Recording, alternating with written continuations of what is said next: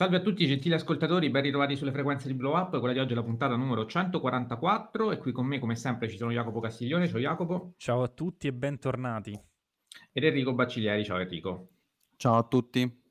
Dunque, qui con noi a farci compagnia, visto che parliamo di zero zero sette, è l'ultima volta che lo abbiamo fatto, quando abbiamo dedicato una puntata ai James Bond interpretati da Daniel Craig, c'era Adriano della Starza, in continuità con la tradizione, eh, lo abbiamo rinvitato e lui è stato così gentile da tornare a trovarci, quindi ciao Adriano, grazie per essere qui con noi.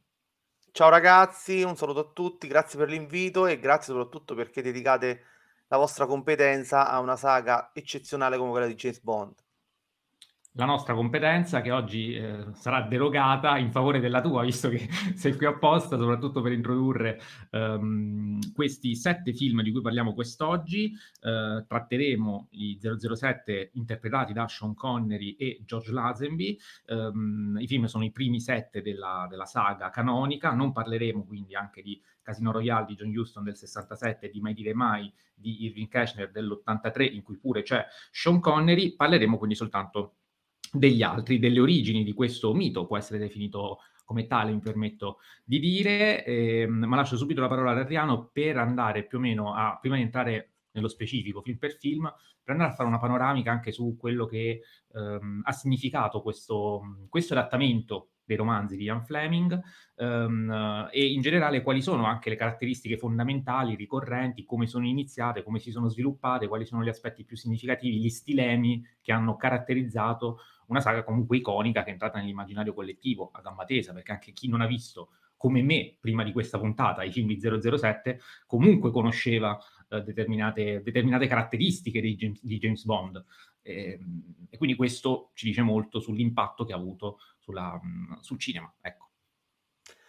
Allora, sì, ehm, diciamo che è complicato fare un discorso... Mh, Ehm, compiuto, perché le cose da dire sono tante e la letteratura su James Bond è eh, molto corposa. Io partirei dal nome, se siete d'accordo, eh, precisando che da subito, cioè già dagli anni sessanta, eh, fior di intellettuali hanno cominciato a trattare il mito di James Bond, letterario e cinematografico. Penso a Umberto Eco, che già nel sessantaquattro sessantacinque cominciava a scrivere su Ian Fleming soprattutto, quindi romanzi, e poi Eh, essendo un semiologo era, interessatis- era interessatissimo alla costruzione mitopoietica che fa Fle- Fleming, ma anche al rapporto con lo spionaggio, con, con um, gli attributi, i predicati della figura di James Bond sia nella saga letteraria che nella saga cinematografica. Quindi stiamo parlando certamente di un mare magnum, non solo a livello di numeri di film, di numero di film, ma anche di riferimenti bibliografici. Quindi io partirei dal, dal nome.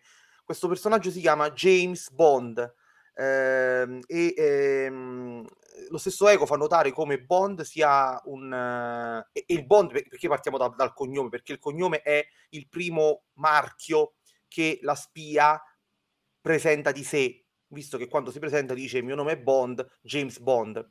Ehm, e quindi partiamo da Bond, che sia un, il nome di una generica strada eh, londinese, Bond Street, ma richiama anche... Eh, e quindi già abbiamo una mar- una, una, un chiaro rimando al mondo del Regno Unito ehm, e poi abbiamo il riferimento al Bond come ehm, buono del tesoro, buoni dello Stato, britannici eh, e quindi eh, la, la, la Gran Bretagna come mondo dell'alta finanza, della ricchezza, del benessere, dell'imperialismo britannico eh, che è un mondo composito però la Gran Bretagna, perché eh, è formata, come ci dice la stessa bandiera britannica, da eh, una, um, un insieme di più stati.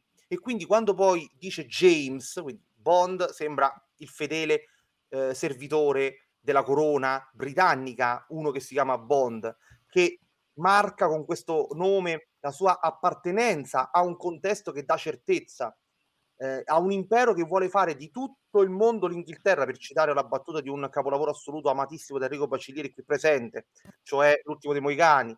Eh, l'ambizione dell'Inghilterra è fare di tutto ehm, il mondo ehm, l'Inghilterra, e questa è una frase che mi devo segnare perché poi ci ritorno, tra un secondo ci ritorno. Poi però aggiunge James, è ovvio che James è un nome generico, ci mancherebbe, ok, però il James più importante della storia britannica è ovviamente Giacomo, e quindi il re scozzese, e quindi il contesto, diciamo così, di una dinastia di James. Ovviamente ce ne sono stati più, c'è stato più di uno di Giacomo, Um, di re cattolici, di re comunque periferici, di re che non sono proprio di Londra. e quindi eh, e poi scopriremo con Skyfall anche eh, quelli che non hanno letto il romanzo eh, scopriranno molti anni dopo nella saga di James Bond l'importanza della Scozia per eh, James Bond. Quindi già nel modo di presentarsi, già nel modo di chiamarsi, ci sono tre quattro elementi fondamentali: l'appartenenza a un contesto imperialistico, il sentirsi dovunque a casa propria, perché un inglese con una plomb, con, con, con, con assoluto ehm, anche atteggiamento un po' snob verso tutto ciò che è di cattivo gusto, eh, si sente dappertutto a casa sua, almeno questo dovrebbe essere sulla carta, perché la sua etichetta, perché la sua mentalità, perché il suo retroterra, perché la sua formazione sono ehm, estremamente compositi e complessi. Ehm, e quindi abbiamo proprio una, un tessuto urbanistico e cosmopolita Ehm, nel quale i non luoghi del Novecento, cioè le hall degli alberghi, i ristoranti, i treni, le stazioni, eh, quelli che appunto si chiamano non luoghi perché non ehm, si identificano per appartenere a una nazione o a un'altra, sono tutti i luoghi, gli habitat naturali in cui si muove questa spia, che forse è una non spia, ma ci arriviamo tra poco.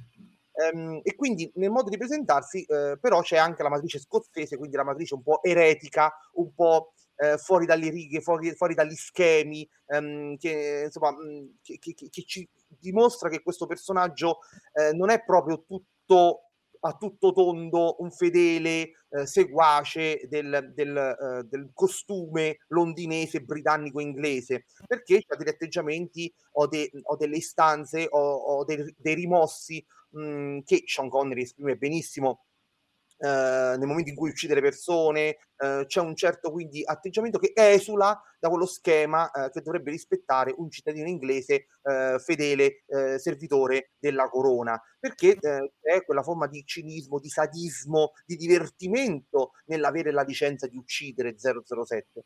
Per capire poi di che cosa stiamo parlando, quali sono le caratteristiche di questo mito, è ovvio che il nome deve essere poi paragonato al figlio uh, di James Bond, che è Jason Bourne, perché il vero nome di Jason Bourne invece è Webb, quindi ci troviamo in un contesto in cui la rete eh, e il mondo diventano una trappola, il contesto urbano diventa una minaccia ehm, e appunto la rete, cioè internet, diventa una costante che eh, aiuta a braccare chi vuole ribellarsi al potere centrale, e quindi il rapporto col potere è molto più conflittuale. Eh, nel caso di James Bond eh, il rapporto col potere invece è Ehm, eh, diciamo così, di fedele eh, servitore che però approfitta dei propri diritti, come è stato giustamente notato eh, dalla letteratura che ha ehm, dei critici che hanno scritto eh, su James Bond.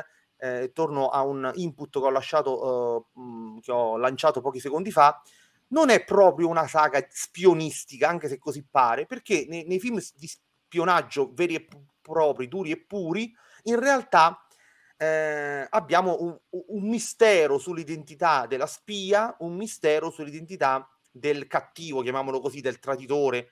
Ecco, questi veli, questi, questi, queste tende, queste, ehm, queste strategie che servono a creare appunto eh, ombre eh, nelle quali la spia deve muoversi, ehm, ancora una volta con la, la sfacciata ehm, eh, sicurezza di sé, James Bond li abbatte, perché quando entra in un contesto subito si, pro- subito si presenta e subito si, si dichiara, eh, fornisce i suoi dati anagrafici, e eh, noi guardando i film, soprattutto anche quelli della saga di, di Sean Connery, della, insomma anche i primi sette che stiamo analizzando, non è che facciamo così grande fatica a capire chi sono i cattivi, ehm, e quindi questo velo di mistero tipico del mondo spionistico viene inevitabilmente meno. Quindi in realtà c'è chi ha voluto mettere in discussione, eh, e io in parte sono anche d'accordo, ehm, il, ehm, il collegamento tra i film di James Bond, anche e soprattutto di questi primi film di James Bond, perché poi con Daniel Craig in realtà le cose leggermente cambiavano, perché c'era la volontà in un certo qual modo di allinearsi alle altre saghe più contemporanee che potevano soddisfare più il pubblico. Invece se c'è una caratteristica che la saga di Bond ha sempre avuto dall'inizio, è quella di battere delle strade che magari le altre saghe potevano anche ignorare completamente. eh, James Bond va avanti per la sua strada senza tenere conto delle regole delle saghe, eh, in termini di casting, in termini di trama orizzontale, in, termini di, in termini di caratterizzazione dei personaggi. Quindi in realtà ehm, eh, si vede chiaramente che la matrice letteraria eh, di Bond eh, influenza eh, troppo i film, anche se poi non viene seguito l'ordine dei romanzi nell'adattamento dei film, cioè non è che il primo film, Licenza di Uccidere, è il primo romanzo e così via, cioè i dodici romanzi di Fleming sono adattati in un ordine, più i tre racconti, vabbè, quindi insomma gli scritti di Fleming sono adattati eh, in un ordine assolutamente caotico. È abbastanza rapido. È il sesto, se non sbaglio. È il sesto, quindi non c'è eh, Cassino Royale sarebbe eh, molto prima, e nei film di, nei sette film che stiamo analizzando adesso neanche c'è Cassino Royale, che peraltro pone le basi del perché del cinismo di Bond, ehm, il tradimento di Vesper che abbiamo visto nel Cassino Royale di, di, di, di, di, con Daniel Craig, ehm, è una, un, un aspetto importante del, del romanzo di Fleming. Quindi James, James Bond assomiglia più a un personaggio epico, e i romanzi assomigliano molto a un'epica moderna in cui la descrizione, come faceva Omero, conta più della narrazione, e quindi da subito gli antropologi, ma anche gli spettatori più, più sprovveduti notarono, andando in, al cinema nel sessantadue, nel sessantatré a vedere i primi film, notarono come il fascino di questo personaggio nasceva più dalle digressioni che dalla trama, che molto spesso si fatica a ricordare, che molto spesso solo gli appassionati stanno lì a ricostruire con una certa cura e attenzione, perché in realtà era il fascino di, del contesto, era la plomb del personaggio che stava sentiva, che dava importanza alle cose quotidiane anche in mezzo ai pericoli. E questa è una cosa che paradossalmente sembra non verosimile, ma è una cosa che lo rendeva umano, e per questo eh, creava il mito da subito, cioè il fatto di anche davanti al cattivo pensare a bere, pensare alla marca del vino, eh, anche in una situazione di pericolo pensare al vestito, pensare al, al, al, a, a, come, a come ci si pone con il look e il portamento, cioè pensare alle cose ehm, che non riguardavano eh, la missione, la salvezza della corona, cioè a cose più umane, andavano contemporaneamente sia a costruire un mito come se fosse un mito epico, eroico, sia a contemporaneamente, questa è una grande rivoluzione, sia a renderlo umano, a umanizzarlo. E quindi le caratteristiche del mito che sicuramente troviamo, per cui James Bond eh, sia a livello narrativo che ehm, eh, a livello, diciamo così, di caratterizzazione dei personaggi, ha queste caratteristiche, eh, in realtà sono intrise, accompagnate e in qualche modo contaminate dalla costante umanizzazione. Eh, infatti eh, nei film James Bond, proprio perché manca l'antefatto, proprio perché manca il background, proprio perché manca praticamente quello che ha fatto Campbell con Daniel Craig in Casino Royale, cioè l'antefatto, James Bond appare subito come un semidio con le sue caratteristiche, perché nell'epica tradizionale ehm, quando si inizia il racconto in media stress, ehm, l'eroe che ha connotati divini, ad esempio Eracle, eh, e che non ha bisogno di eh, nessun antefatto per essere introdotto, Uh, è granitico, è tetragono, non avrà una maturazione, non avrà un'evoluzione, non avrà una, una, diciamo così, una trasformazione dei propri principi e delle proprie priorità.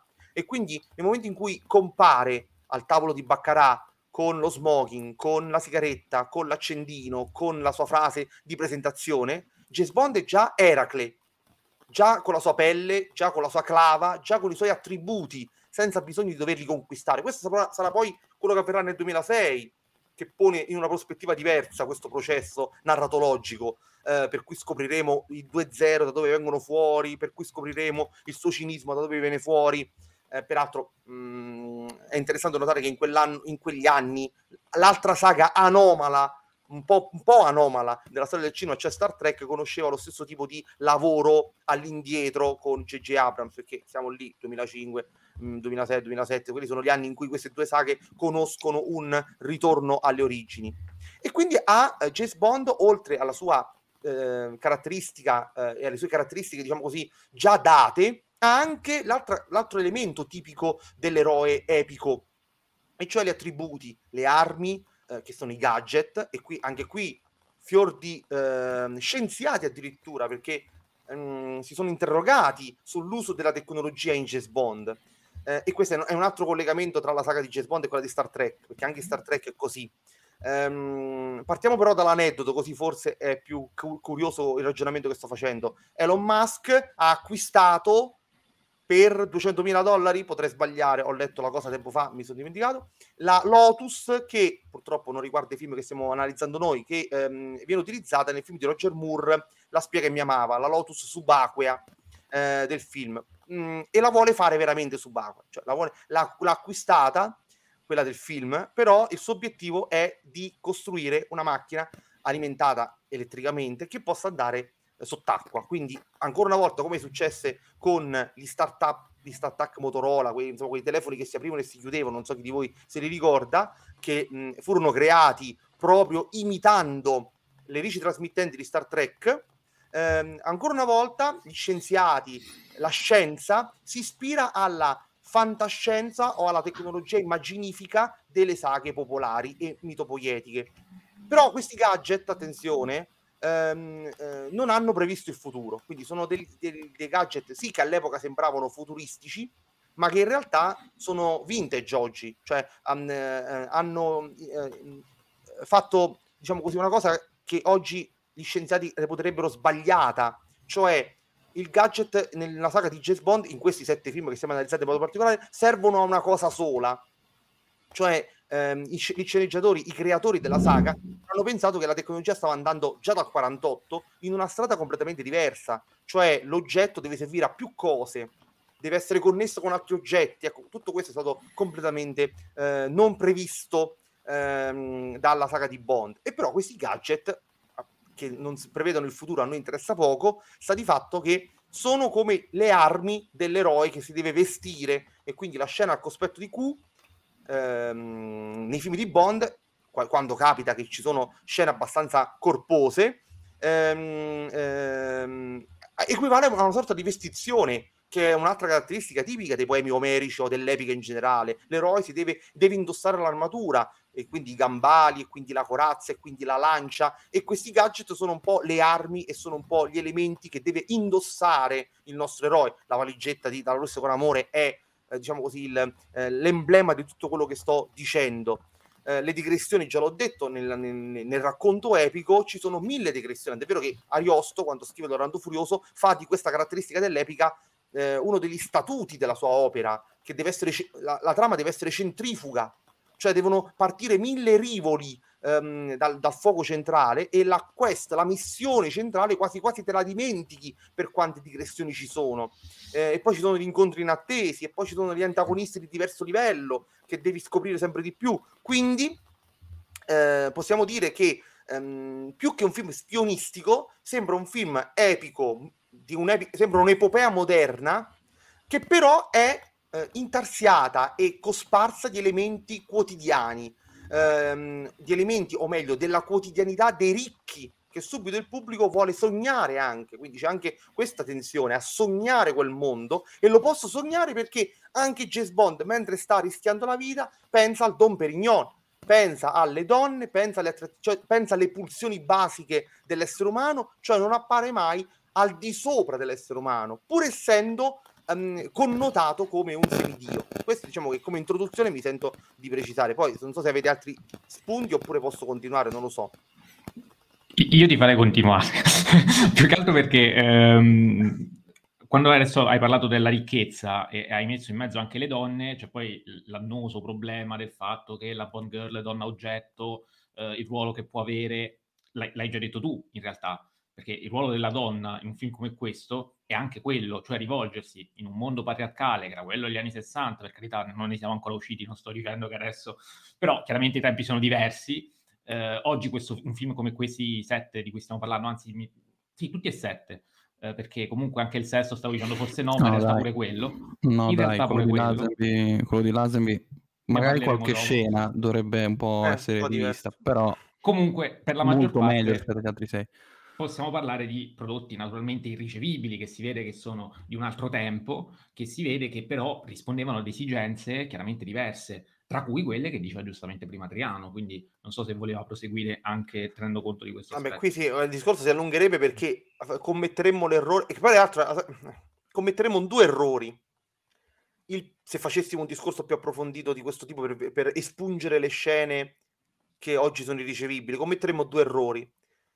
il primo generale che non si dovrebbe fare verso nessun'opera, cioè analizzarla da una prospettiva attuale. Quando dico nessun'opera intendo neanche Omero, cioè, a questo punto l'Odissea la cancelliamo, o Ovidio, che i nostri amici anglo-americani stanno togliendo dai programmi di studi del college perché inciterebbe allo stupro. Cito il saggio di Bettini, ehm, eh, Chi ha paura dei greci e dei romani.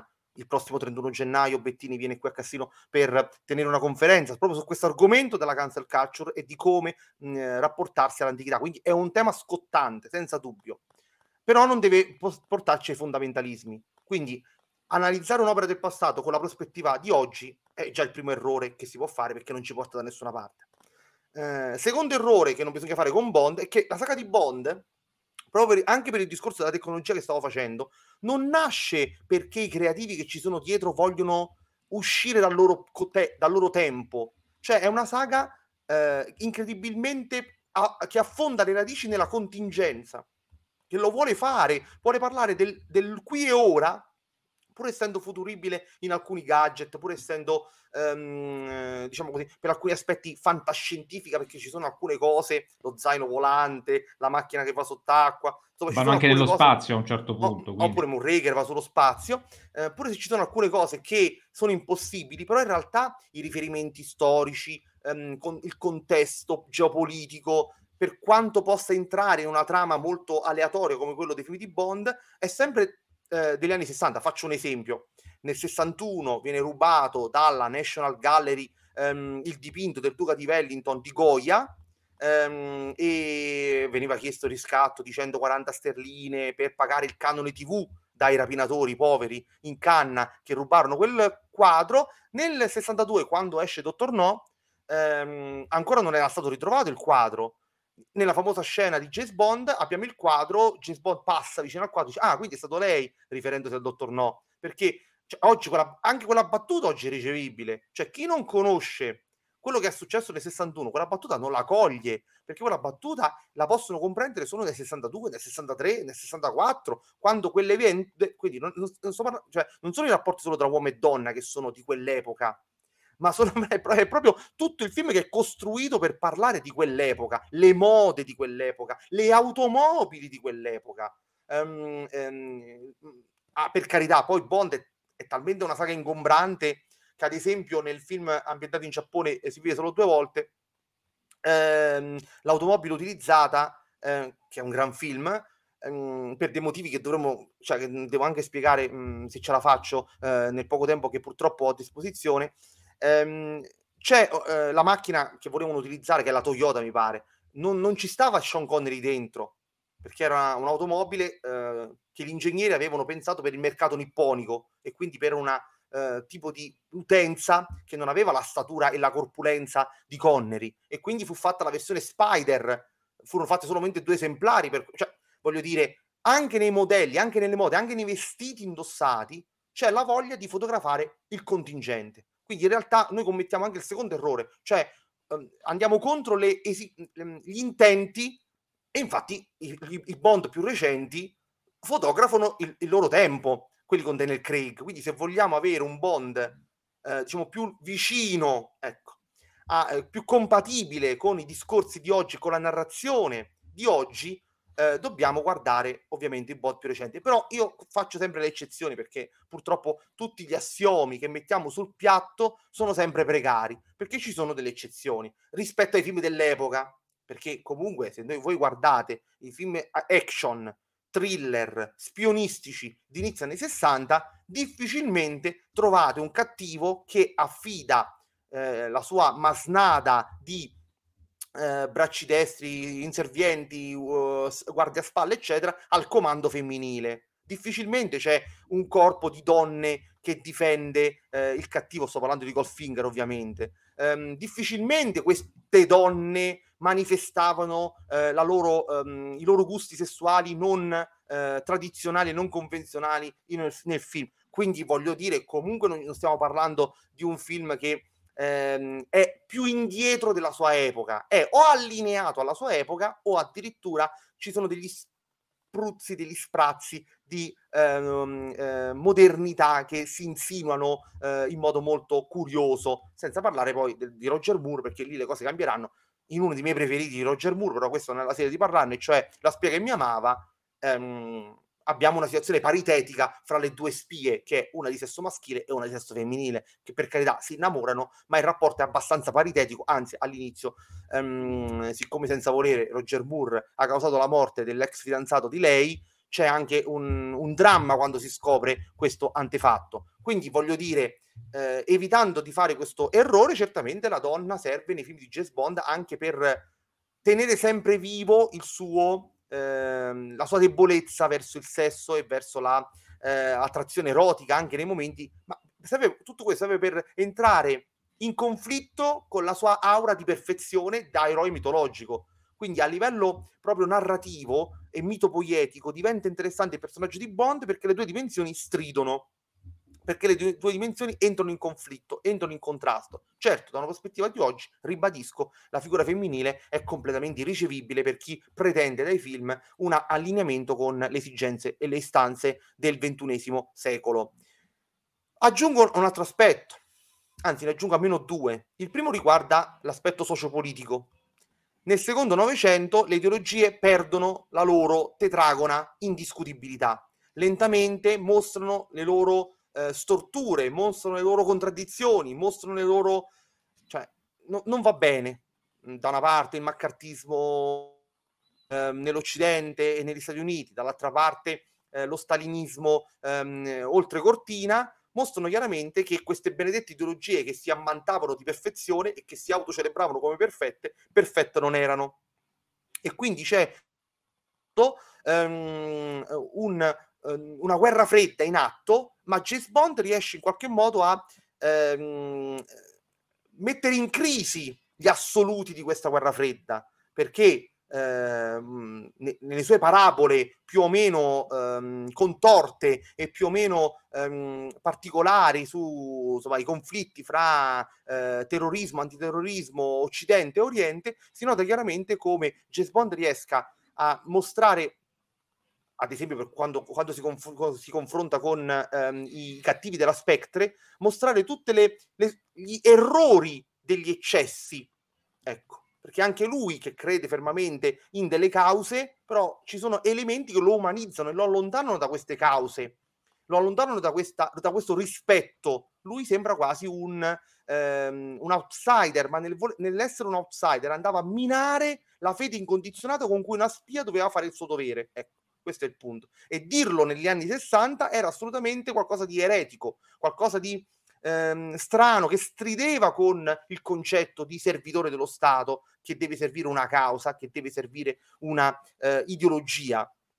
E quindi ehm, il, il, il, il personaggio di James Bond è anche una mina vagante che, che, che, ricevu, cioè che negli anni sessanta crea dubbi nello spettatore, crea... Ehm, mette in discussione delle certezze anche ironizzandoci sopra. Ecco, James Bond anche ironizzando e, e, e col sorriso e suo, suo sorriso sardonico ehm, ehm, rispondendo ai suoi capi e ehm, ironizzando sui cattivi, in realtà sgonfia tutta quella retorica delle ideologie che negli anni sessanta ancora doveva essere ehm, ehm, fondamentale e imprescindibile. L'altro aspetto che metto sul piatto, sent- volendo sentire anche il vostro parere, riguarda, si collega a quello che dicevo prima circa la, um, ehm, la, la, la, la voglia di eh, essere globale. Cioè, eh, in questi film di James Bond noi vediamo location a non finire. E qui c'è un'affascinante contraddizione. In una saga che ha fatto della ricerca della location un suo statuto eh, irrinunciabile, cioè i film di James Bond sono famosi anche perché sono ambientati in parti del mondo diverse. Questo mi sembra evidente, cioè non esiste un film di James Bond in cui si sta sempre a Londra, è impossibile. Um, luoghi esotici, luoghi lontani, luoghi vicini, ci si sposta in continuazione. Quindi un film del genere, una saga del genere, dovrebbe sulla carta sfruttare le location, i luoghi, Roma, Venezia, eh, non lo so, la Turchia, Istanbul, ehm, il Giappone, quello che vi pare a voi. Eppure, Amsterdam, eppure la saga, fateci caso, che ha un impianto scenografico artefatto, costruito, estremamente sofisticato. Cioè una saga che investe tanto... E coerente, mi permetto di dire, perché tra un film e l'altro si intravedono scenografie simili, pur stando parti del mondo completamente diverse. Gli interni, ma sono, e non solo, direi, anche con una forte volontà artistica da parte dei signori scenografi coinvolti. Faccio solo un nome perché c'è Mattia e rispettandolo oltremodo mi va di fare questo nome, che è Adam, che è solo lo scenografo di Stanley Kubrick, per dire, eh, cioè non voglio dire. Quindi è, è una contraddizione, è l'ennesima contraddizione affascinante che stiamo mettendo sul piatto. Quindi è un eroe che non è un eroe, è un fedele servitore della corona che però è un po' eretico, è inglese ma è anche scozzese, abita dei luoghi in cui si sente a suo agio, che sono completamente realistici perché esistono in tutto il mondo, però allo stesso tempo si immerge in set e ha a che fare quindi con dei contesti cinematografici che, ad esempio, De Bernardinis considera l'uso de- dei luoghi nella saga di James Bond. Per De Bernardinis è una, come avete sentito nell'intervista che ha rilasciato da me, è una delle innovazioni più rivoluzionarie del Novecento cinematografico. Quindi proprio nasce da questa contraddizione.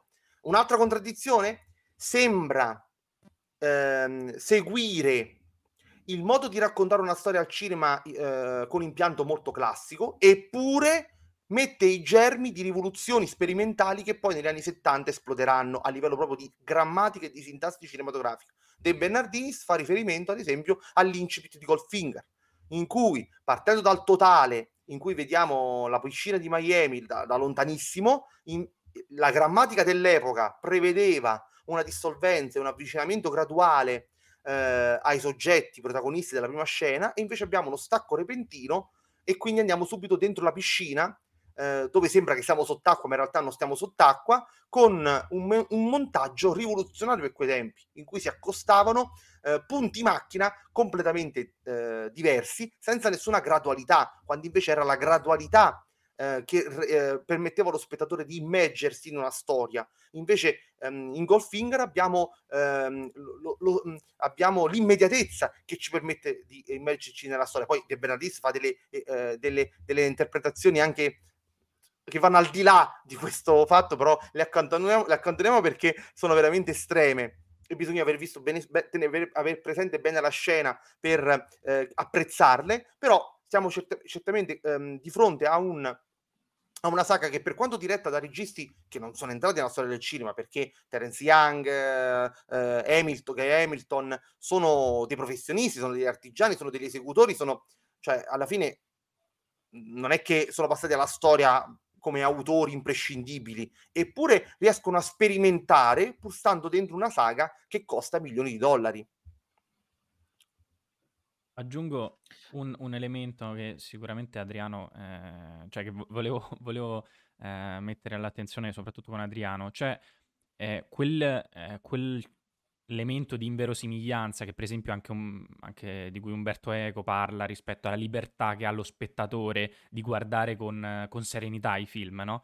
Ehm, la, la identifico anche in un senso di eh, narrazione fumettistica rispetto al, um, al manicheismo con cui bene e male vengono rappresentati, ai villain che molto spesso sono fumettosi, anche caricaturali, eh, ma sopra l'Aston Martin, che per quanto mi riguarda è proprio una Batmobile antelitteram, cioè tutte cose che poi io posso, cioè per me la saga per esempio degli Avengers prende tantissimo anche dalla saga di James Bond, e sono tutte cose che oggi nel contemporaneo Sono, sono cose ovvie magari del cinema fu- di, dei fumetti supereroistico, che però vediamo molto nettamente anche in questa saga. Sì, sono d'accordo. Allo stesso tempo rivendichiamo l'unicità della saga di Bond, perché nessun'altra saga, neanche Kevin Feige ci è riuscito con i suoi Avengers, ehm, flirta così tanto con il cool delle marche realmente esistenti. Cioè tu l'hai chiamata Aston Martin, cioè l'hai chiamata con un, la Bentley è la prima, l'hai chiama, eh, la seconda anzi, la Bentley, la Aston Martin, la Lotus, cioè nel caso di, del Dom Perignon, cioè nel caso di, di James Bond tu hai la sfrontata evocazione di marche realmente esistenti, di marchi realmente esistenti. Non hai la voglia di costruire un'automobile inventata piena di gadget, metti i gadget dentro una ma- una ma- un'automobile che esiste nella realtà, o comunque che appartiene a un marchio che esiste nella realtà, perché poi vi ho detto che molto spesso può capitare che nelle saghe di Bond, nella saga di Bond eh, la macchina viene adattata, l'automobile viene cambiata e quindi non la trovi sul mercato, oppure è il modello più raro che trovi sul mercato, però il marchio lo trovi sul mercato. Eh, quindi diciamo c'è questa particolarità, nessuna saga, altra saga ha fatto questo uso così sfacciato. Certo, lo ha fatto dietro compenso, perché Ford, quando ha acquistato la, il marchio eh, della Aston Martin, cioè ha pagato poi la saga di Bond per continuare ad essere presente dentro la saga di Bond fior di quattrini. Stiamo parlando comunque di rapporti, cioè di un'impresa, quella di Saltzman e Broccoli, ehm, gli orologi, che, che deve tutto a James Bond, quindi è ovvio che ogni elemento del film frutta soldi a chi lo produce. Questo eh, però è interessante come fior di intellettuali hanno cercato di andare oltre questo aspetto economico-finanziario, che peraltro ben si addice a un imperialista britannico che si chiama Bond. Cioè, quindi anche se volessimo rimanere a livello b- basico al fatto che questi sono dei capitalisti che vogliono far fruttare ogni elemento presente nel film, eh, e vabbè, l'abbiamo detto, questo è un londinese, cioè lavora per, un, per il governo di Londra e si chiama Bond, quindi vorrei vedere che non capitalizza, cioè fa parte di una saga, di, di un contesto che fa della finanza e del guadagno delle ragioni di vita.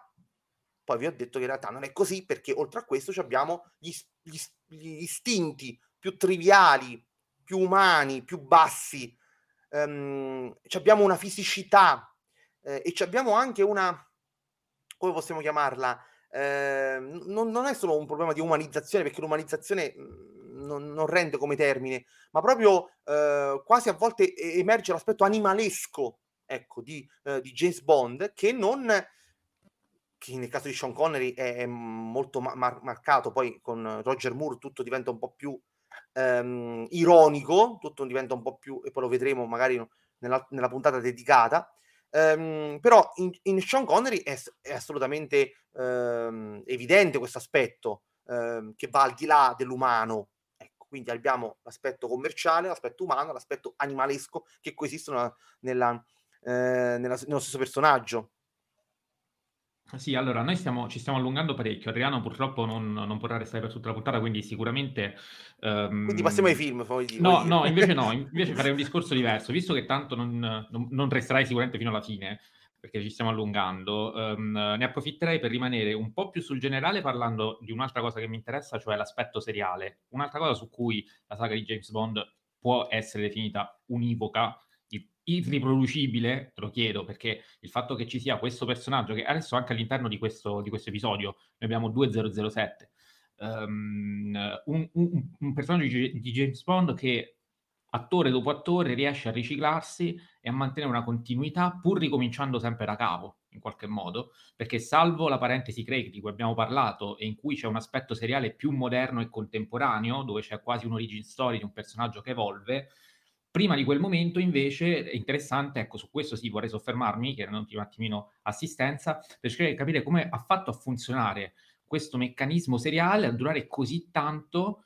nonostante sia un meccanismo un pochino fuori dagli schemi, perché eh, non segue Beh, una oddio. logica narrativa precisa. Calma, fuori dagli schemi no, è sbagliato. Cioè, nel senso che all'epoca c'erano già serie televisive che facevano questa cosa. Tra l'altro abbiamo parlato di Mission Impossible, ricordiamoci che Mission Impossible, saga cinematografica, è tratta da una serie lo- britannica dell'epoca, quindi degli anni sessanta, e all'epoca le serie, e hanno continuato a far così più o meno fino a metà anni novanta, andavano così, cioè trama verticale, ogni episodio è a sé stante, ci sono i personaggi ricorrenti come nella saga di, di, di zero zero sette, eh, e poi è cambiata da questo punto di vista solo con Daniel Craig, che è diventata più orizzontale, però in realtà non è fuori dagli schemi, cioè, nell'ambito po- cinematografico possiamo... però tu Giuseppe fai riferimento alla tivù. Sì, Eh certo, ma eh, in quel caso, secondo me, visto che credo anche i romanzi di Fleming, non li ho letti, ma credo che anche i romanzi di Fleming siano abbastanza eh, fatti in questo modo, eh, credo che in realtà si rifanno, a, nell'adattamento si rifanno anche al linguaggio televisivo, eh, quindi bisogna stare attenti a sempre suddividere cinema e serialità televisiva come se fossero due cose completamente parallele, perché molto spesso si intersecano, come in questo caso. Vedo Adriano che freme, quindi... No, aiutaci. No, perché sono diverse cose che mh, f- fatichiamo tutti quanti a, fa- a tenere insieme, perché c'è del vero in tutto quello che dite, cioè non c'è una, una, una risposta univoca che spieghi benissimo tutto, quindi dobbiamo sempre f- partire per ordine, partire uh, mettere in ordine e analizzare un po' ca- epoca, non, non caso per caso come piace a Jacopo, ma epoca per epoca.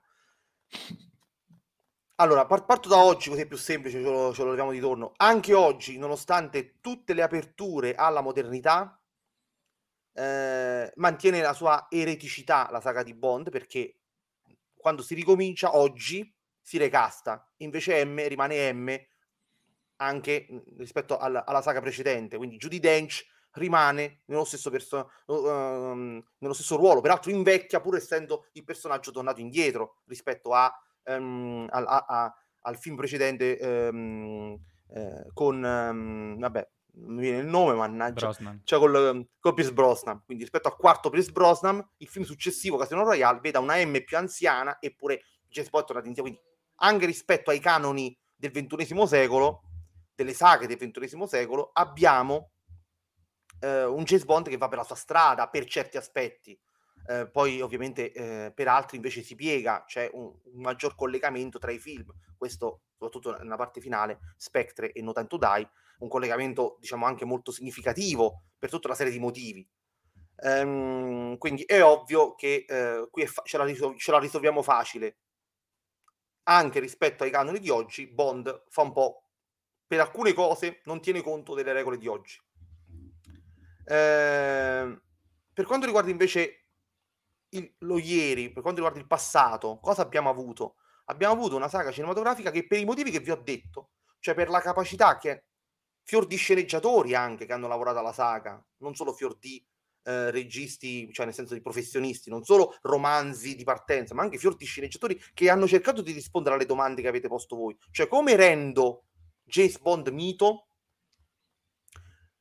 e che vantaggio ho se lo rendo mito? Ecco, la risposta a queste due domande in parte mi aiuta a rispondere alla domanda di Mattia.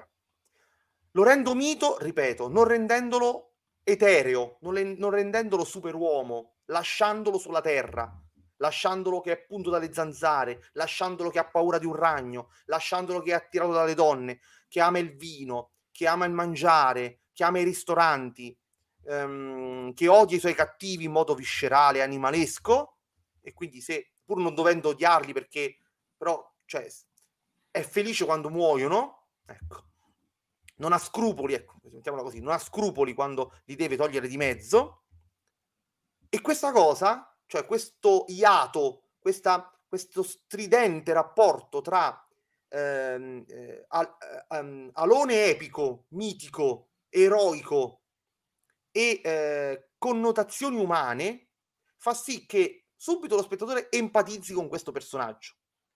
Peraltro gli oggetti sempre inquadrati, l'importanza degli oggetti nel cinema, me la stavo quasi dimenticando e vi stavo lasciando senza sottolineare questo aspetto. Se io inquadro gli oggetti e li faccio vedere nella loro materica consistenza, il mondo che rappresento diventa un mondo vicino allo spettatore. E quindi lo spettatore si affeziona così tanto a tutto questo mondo di concretezza che se io tolgo Connery e metto Lazenby o metto Moore, lo spettatore continua a giocare a questo gioco perché ormai ama James Bond, ama zero zero sette, non ama più Sean Connery. Cioè è, è, un, è, una, è un procedimento che è stato voluto e studiato dagli sceneggiatori della saga. Non è una cosa che è uscita così, cioè, beh, proviamo, mettiamo Roger Moore, ah, to, è uscito. No, loro ben sapevano già da, da Goldfinger che Sean Connery un po' se ne voleva andare lui, un po' sarebbe invecchiato, cioè un po' per tanti motivi, perché stava a cominciare collaborando con, con, con Alfred Hitchcock, Hitchcock. Cioè, eh, faceva altre cose, voglio dire, questo se ne va prima o poi, che facciamo? Rimaniamo scoperti?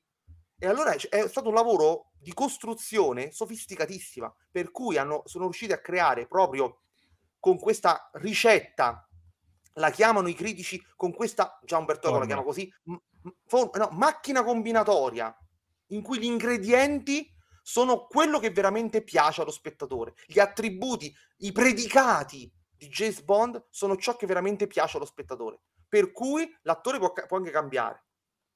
E lo spettatore continuerà ad amare zero zero sette. Non amerà Sean Connery, non amerà, certo gli dispiace perché se c'è cresciuto poi se ne va Daniel Craig, un po' ti dispiace, ci mancherebbe, ma continuerai a vedere un'altra incarnazione senza farti troppe domande, eh ma non è possibile, eh ma era meglio prima, eh ma è meglio dopo, eh ma come si spiega, eh ma senza queste spiegazioni, cioè il pubblico di Bond è abituato a reincarnazioni senza spiegazione, e questa è una parte del discorso. L'altra parte, nonostante questa volontà di cambiare, però permangono elementi identici. L'attrice che fa Moneypenny, l'attore che fa Q, l'attore che fa Q rimane lo stesso fino al terzo film con Pierce Brosnan.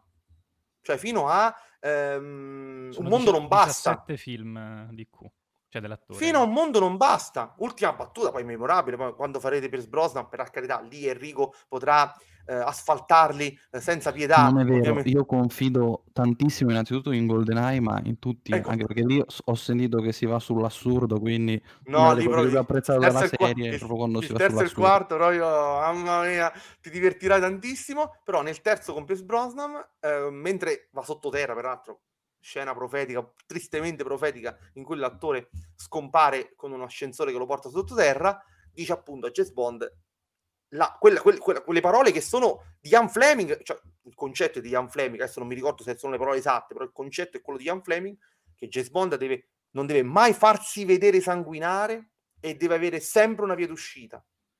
Quindi poi la riscrittura di Daniel Craig, forse lo dissi all'epoca quando parlammo, riparte dalle parole che invece nel caso di Sean Connery sono assolutamente ehm, valide, se, avere sempre una via d'uscita, avere sempre la mente lucida per trovare, anche quando un raggio laser ti sta segando in due partendo dalle parti basse, avere la mente lucida perché stai sempre giocando a carte in realtà, cioè c'è quell'atteggiamento del giocatore di baccarà, del, del frequentatore del casinò, cioè di quello che sta, anche quando sta perdendo tutto e gli rimane solamente una fish, sa giocarsela con il dovuto sangue freddo. Questo, a questo punto Enrico potrebbe imbastire dei ragionamenti pokeristici che, dinanzi ai quali noi ehm, saremmo tutti felici, però ecco, credo che sia stato un lavoro voluto, non sia stata una, una cosa che è uscita per caso, è stata una strategia narra- narrativa e cre- basata sulla creazione di un di un personaggio cinematografico mitico che non ha bisogno per forza di un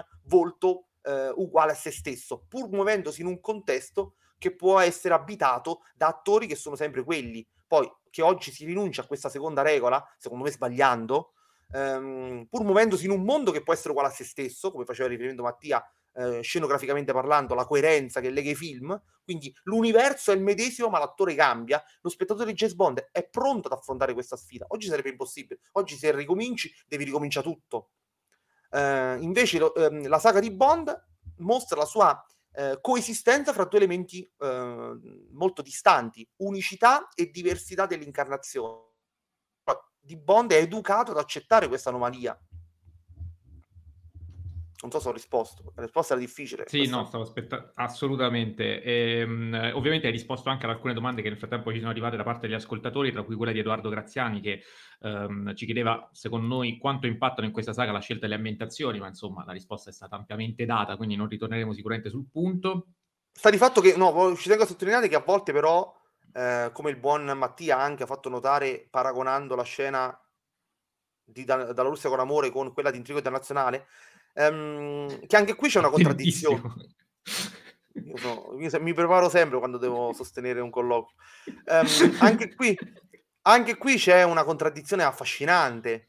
Anche questa meriterebbe un approfondimento se avessimo tempo. E cioè, eh, James Bond si trova a suo agio ne, nel jet set e nei luoghi del grande lusso a cui un borghese come lui è arrivato, perché lui è un borghese, perché veste di grigio, il cappello, la, eh, l'ufficio, tutto come se fosse un impiegato di un ufficio, eppure Don Perignon, automobili, belle donne, mi so comportare sempre e comunque, ennesima contraddizione. Però c'è l'aspetto che eh, e non paga casi... mai e non paga mai, non c'ho mai soldi in mano, almeno in questi film io non, non me lo ricordo. Non ce l'avrò. Quando ce l'hai soldi in mano? Vabbè, della valigetta di Dalla Russia con Amore. Non solo, ma in Dottor No, nella scena del famoso, nella prima scena eh. di Dottor No, Bond, James Bond, quella scena è perfetta perché lui dà la mancia a tutti e esatto. Quindi esprime una, una sorta no, di... No, perché Mattia ce l'ha... Chiariamo che Mattia ce l'ha... il dare alla mancia, eh, mi dispiace per eh, il signor Pink, era Pink, non mi ricordo, eh, ma il dare alla mancia è una cosa caratteristica di James Bond, lo fa in tutti i film, a volte anche più di una volta nel film, come ad esempio appunto in Dottor No. Mattia ci è ossessionato dall'idea come fa ad avere tutto questo senza pagare. Non paga mai niente in realtà, però vabbè, andiamo avanti. um, no, eh, e poi ecco, a questa cosa poi ci possiamo tornare quando invece farete, analizzerete la saga di Bourne, spero presto. Um, la, la cosa importante però che dicevo è che poi si crea la contraddizione di quando invece in alcuni ambienti esotici, in alcuni ambienti selvaggi, si trovi estremamente smarrito. E lì, diciamo, la lotta per la sopravvivenza è molto più, ehm, diciamo così, faticosa, è molto più... Cioè, deve fare a meno delle cose che gli piacciono Bond per sopravvivere in quel caso. Quindi deve fare a meno della plomb, deve fare a meno dell'intelligenza, della... là deve, deve dare, dare sfoggio di altre competenze. Addirittura, parto sempre dall'inizio, cioè eh, la salsedie, ehm, l'acqua che serve per evitare che le zanzare eh, ti pungano. E glielo dice Ursula Andress, glielo dice la, la Bond Girl, no? Um, cioè, no, uh, mentre sta molto, pur essendo un, uno che viene dal basso, per alla fine James Bond uh, è diventato una spia importantissima, eccetera, quindi un bor- piccolo borghese che è, che è diventato supereroe, se permet- perdonatemi la semplificazione, però quando si trova in un contesto estremamente selvaggio, estremamente ehm, eh, esotico, allora ha bisogno eh, di cambiare atteggiamento, cioè deve cambiare registro. Uh, questo nei film di, di, di Bond è sempre molto evidente. Poi con Roger Moore la cosa un po' si ammorbidisce perché uh, lì basta lo schiocco delle dita e James Bond a cavallo in mezzo alla prateria, oppure eh, nello spazio, oppure sulla neve, avrà uh, anche lì una, una capacità di adattamento eh, praticamente um, infinita. Invece qui con Sean Connery ancora non stiamo a quei livelli, mi permetto di dire.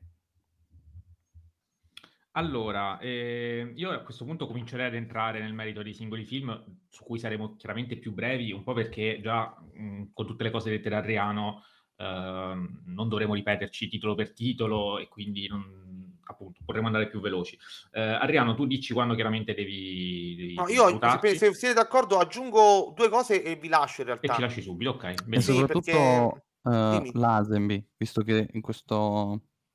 Eh, mm, in questo discorso enorme che hai fatto eh, ti sei soffermato soprattutto su Connery, eh, quando secondo me Lazenby innanzitutto è molto interessante quella cosa che dicevi prima in merito all'incarnazione, perché in realtà i fan, almeno così ho letto su Mereghetti, spero che sia vero, eh, i fan so che con sì, Lazenby ebbero da ridire, infatti quella è, è, è l'unica... Eh beh, o si rifiutò l'attore, perché c'è anche questa cosa che ho letto onestamente. No vabbè lì no, sì, no, no, comunque no.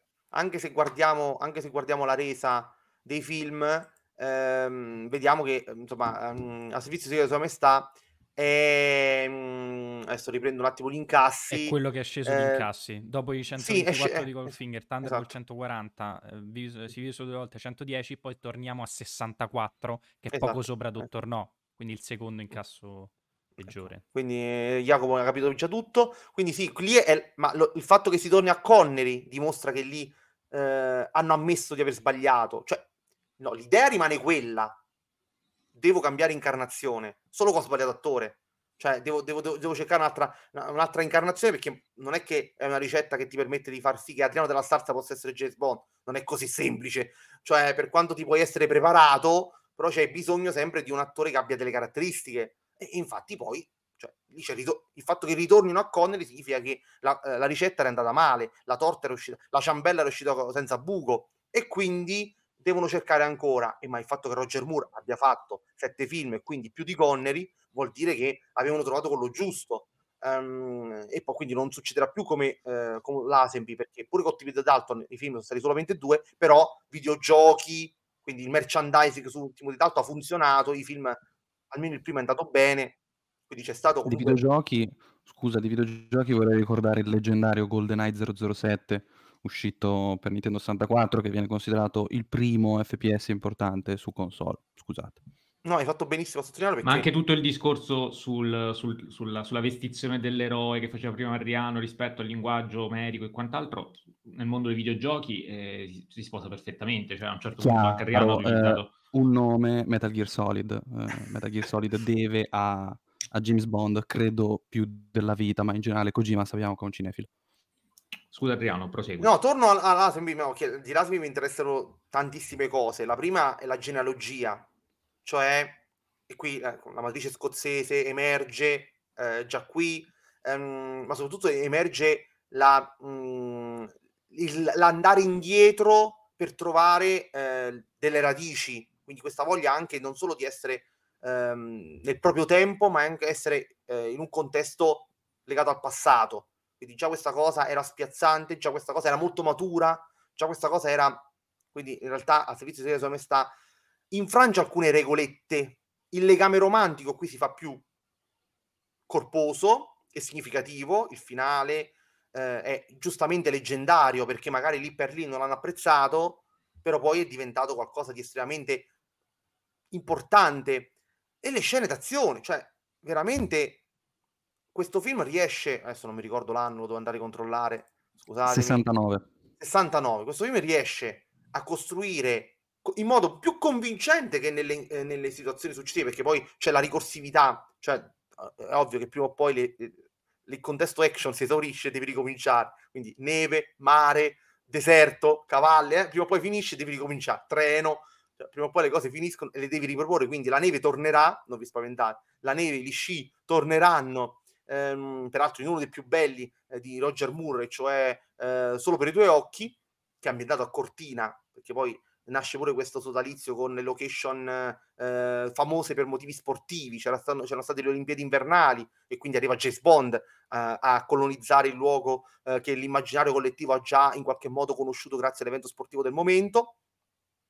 E quindi dicevo, eh, le scene d'azione con Lazenby sono pressoché perfette, hanno un ritmo, eh, hanno una, una, una versatilità, hanno la capacità di raccontare le cose mentre c'è l'inseguimento, mentre c'è la, ehm, lo stunt difficilissimo, quindi la trama riesce sempre a ehm, non, non, non conoscere stalli, va, va avanti anche grazie all'azione. Il montaggio giustamente è quasi sperimentale per come riesce a ehm, sorprendere ogni volta il punto macchina, la ripresa particolare, la prospettiva che non ti aspetti, quindi davvero cioè, eh, abbiamo le tre componenti cardine di Bond, cioè secondo me eh, l'azione, eh, il mistero perché è rivolto al passato, eh, l'indagine del passato e ehm, il rapporto con eh, romantico, che so, rapp- rappresentano dei tre punti, tre punti di forza che, oltre al fatto che Teresa Valas, quindi il comparto dei cattivi, eh, la location, eh, insomma,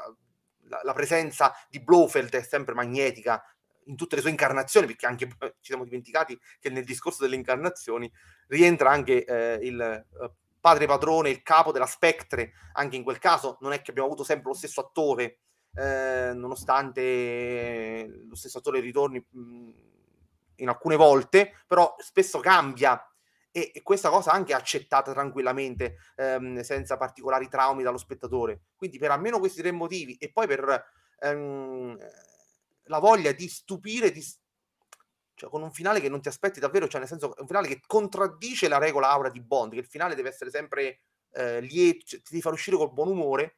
È ovvio che a servizio, a servizio segreto di Sua Maestà, nonostante Mereghetti sia tornato a tre stelle, mi stava dicendo Mattia prima, e ci sono rimasto male perché non sono andato a ricontrollarlo sull'ultima edizione perché era, era salita a tre e mezzo, è ritornato a tre, eh, nonostante questo per me rimane un capolavoro, cioè uno dei migliori della, se, nelle primi cinque sicuramente, dai su, non si discute. Sì, e penso che del gruppo di cui parliamo oggi anche quello che è invecchiato meglio. Mm, e, e, Absolutely. E io ho pianto al finale di... Cioè, bellissimo. Di, di, di, il finale di... Il fina, tra l'altro il finale, e qui saluto Danilo che me l'ha fatto notare lui, ehm, il finale si cita la, la canzone e eh sì, il no. Abbiamo tutto il tempo nel mondo in eh, No Time to Die. Certamente, perché non hai, non hai visto significa il mio meglio dell'anno scorso, mi dispiace perché eh, bisogno no, di Danilo no, che te lo fanno da... In realtà, in realtà mi sa che o me lo, me lo so dimenticato, conoscendo la mia memoria molto probabile, oppure eh, a sto giro me l'ha detto Danilo, quindi... Assolutamente, quello... ringraziamo sempre Danilo che... Però No Time to Die Eh, riprende World for the World, Wonderful World, ehm, del, insomma riprende la, la, la canzone di di Armstrong, eh, sì, di Armstrong, l'ultima, eh, Ecco, We have all Armstrong. The time in the world, sì. Eh, sì, esatto. esatto. Abbiamo tutto il tempo del mondo, ehm, che è ribaltata, cioè l'uso di quella canzone è usato per una situazione ribaltata, dove a morire non è lei ma lui. Eh, quindi, quindi sì, ehm, e che finisca con una macchina la saga di Daniel Craig fa aumentare punti a No Time to Die, i punti di No Time to Die con buona pace di Menarini. Capito Mattia e Jacopo? Capito Mattia e Jacopo? Eh, iniziate tutto... a rivalutare No Time to Die per cortesia. È, è, è tutto in corso. Eh, e non fraintendete la trama come fece Menarini. Scusate, questa cosa mi è proprio rimasta qua. Vedremo. Ma li vogliamo bene, ma ci sta, ci sta, ci sta. Ehm, allora Adriano, non so se volevi aggiungere un'altra cosa oppure hai fatto... Hai detto eh no, volevo parlare del corpo, nel senso che... Le, mh, cioè... se si dovesse fare... Noi vuoi parlare quei tre ore filate se ce le no, hai. No, no, purtroppo no, perché sono già fuori eh, con l'accuso per rimanere in termini di, car- di giochi di carte. Ehm, allora, voi giustamente prima dicevate che la saga di Bond è irricevibile perché il femminile è eccetera eccetera. Però bisogna sempre ribaltare la situazione. Cioè l'altra prospettiva che abbiamo ignorato nella nostra velocissima ricostruzione dei fatti è che comunque... il corpo dell'attore che interpreta James Bond, il corpo di Sean Connery, il corpo di Lazenby, il corpo di Roger Moore, il corpo ehm, maschile, ecco, rappresenta qualcosa che non si risolve semplicemente in ciò che rappresenta. Cioè non è solamente ehm, muscoloso perché deve sconfiggere gli eroi, resistente alle fatiche perché deve superare mille prove, eccetera, ma diventa oggetto del desiderio per un pubblico femminile. Cioè si presta al pubblico femminile, si offre al pubblico femminile, che, e quindi anche se dentro il film la donna è un satellite eh, che, che, che pende dalle labbra di Bond, e ripeto, questa affermazione ha mille eccezioni perché ci sono anche cattive che vogliono sfruttare l'erotismo su Bond per ucciderlo, solo che Bond lo prevede e quindi le, le ferma in tempo, ma al di là di questo dettaglio, però teniamo presente che invece nel mondo al di qua dello schermo, cioè nel mondo reale, molte donne amavano quell'attore e quindi amavano quel personaggio anche a livello erotico, di desiderio, di, di, di, di ammirazione, di, di, di, eh, insomma, di fascinazione. Quindi in realtà è un film fatto anche per le donne, proprio nel non voler essere eh, macista e basta, cioè il, vol- il solo, non voler essere solo macista. Si vede qui che il pubblico, cioè, quante oggi, voi, vi, quante volte voi potete vedere donne, facciamo conto critici, donne che eh, amano la saga di Bond. Ma io Perché... esco dal mondo dei critici, cioè fuori dal mondo della cinefilia, conosco oh, soltanto ma che si due, questi... due persone due persone che amano Bond, sono due, due, due donne, due ragazze completamente pazze, soprattutto per quello di Sean Connery, che guarda caso aveva questo eh. elemento preponderante, cioè questo, questo maschilismo aggressivo che viene tanto eh, criticato. Capito, però pensa alla parte dello spettatri- della spettatrice. Certo, cioè, io, so, io sono rimasto sempre sconvolto, Mattia, quando andai a vedere, e chiudo davvero perché eh, altrimenti veramente se mi, mi dilungo non finisco più, andai a vedere Aquaman al cinema, ok? La, la signora col marito e i figli accanto a me, una signora a me estranea, quindi stava seduta accanto a me ma io non la conoscevo, ogni volta che Jason Momoa sfoggiava le sue grazie aveva dei gridolini, aveva dei sussulti, aveva de, de, dei trasporti verso quello che stava vedendo, nonostante il figlio a, a, alla sua sinistra, nonostante il marito due, due sedie dopo. Quindi voglio dire, noi non, do, non dobbiamo solamente pensare al mondo che viene rappresentato nel film, ma anche al, allo spettatore al quale quel film vuole ri, ri, riferirsi, che capisce invece, che secondo me lo spettatore è più intelligente delle polemiche che facciamo noi, che capisce che quella è una finzione, un'esagerazione, e che invece sa cogliere gli aspetti basici Ehm, di quel mondo irreale, e uno di questi aspetti basici è la pulsione, è l'attrazione che le donne e gli uomini provano allo stesso modo, anche se la donna ehm, diciamo così emancipata che, che lo prova eh, in modo consapevole e, e non accessorio a Bond eh, sì, statisticamente sono di meno, però va anche detto che in tutta la saga di Bond, cioè Bond è l'unico magnetico che fa cadere come triglie tutte le donne, non è che Blofeld ehm, il M, non è che l'M Eh, c'ha le donne attorno, quindi è solo Bond che è circondato da questo universo ehm, femminile, no? Ci siamo? Che va da Monnipenny e arriva che all'ultima. Suscita anche l'invidia dei, dei, dei, dei colleghi, eh. perché spesso lo guardano, lo, esatto. lo spie- è il solito, Bellissimo. Solo lui ce l'ha fatto, cioè, noi eh. no, lui sì. Infatti lui deve tenere alta la bandiera, C- cito la battuta finale di un film eh, con Roger Moore. Anche il doppio, io lo chiamo il doppio biondo di Bond in eh, From Russia with Love, eh, anche lui forse è l'unico, essendo anche lui un Bond, ma... diciamo assoldato sì, sì. dal nemico che, ehm, che può avere una, una ragazza per sé. E quindi ti chiedo prima di scappare, e perché è il tuo preferito? Perché tanto lo so che è il tuo preferito. Uh, no, è il mio preferito. Beh, non è che voglio dire c'è un motivo particolare che, che può essere razionalizzato, perché è il mio preferito per motivi di gusto, perché in realtà ce ne sono quattro o cinque che certo. secondo me in tutta la saga sono allo stesso livello, tra cui anche Cassino Royale, tra cui anche Um, Al servizio segreto di Sua Maestà, che a me piacque prima della rivoluzione di Mereghetti, um, e, ma lo stesso Goldfinger, quindi non è che stiamo parlando di un di qua, qualche motivo razionale. Diciamo che il fascino sarà il fatto che per la prima volta, almeno io per la prima volta che l'ho visto io, poi ehm, purtroppo la prima volta è sempre quella che ti fa scattare delle molle, abbiamo l'ambientazione più eh, orientale possibile, cioè Istanbul, abbiamo Ehm, la, la, presen- la presentazione del cattivo all'inizio, e quindi questo senso del mascheramento molto esasperato, eh, con la finta morte di James Bond nel prologo, abbiamo eh, la canzone alla fine, cioè abbiamo tutti questi, abbiamo la, la, la, la, insomma, la, la fedele eh, dei servizi segreti eh, diciamo russi, che per amore tradisce, cioè questo forte dello slancio erotico che ti fa tradire la tua causa, che poi arriva in Goldfinger. Se mi piace questo elemento, perché lì addirittura eh, Pussy Galore tradisce il suo orientamento sessuale per eh, il fascio, però invece io a- amo molto di più questo fatto di Bond, mi piace così tanto che ehm, non tengo conto che siamo due funzionari che operano in due parti diverse dello schieramento.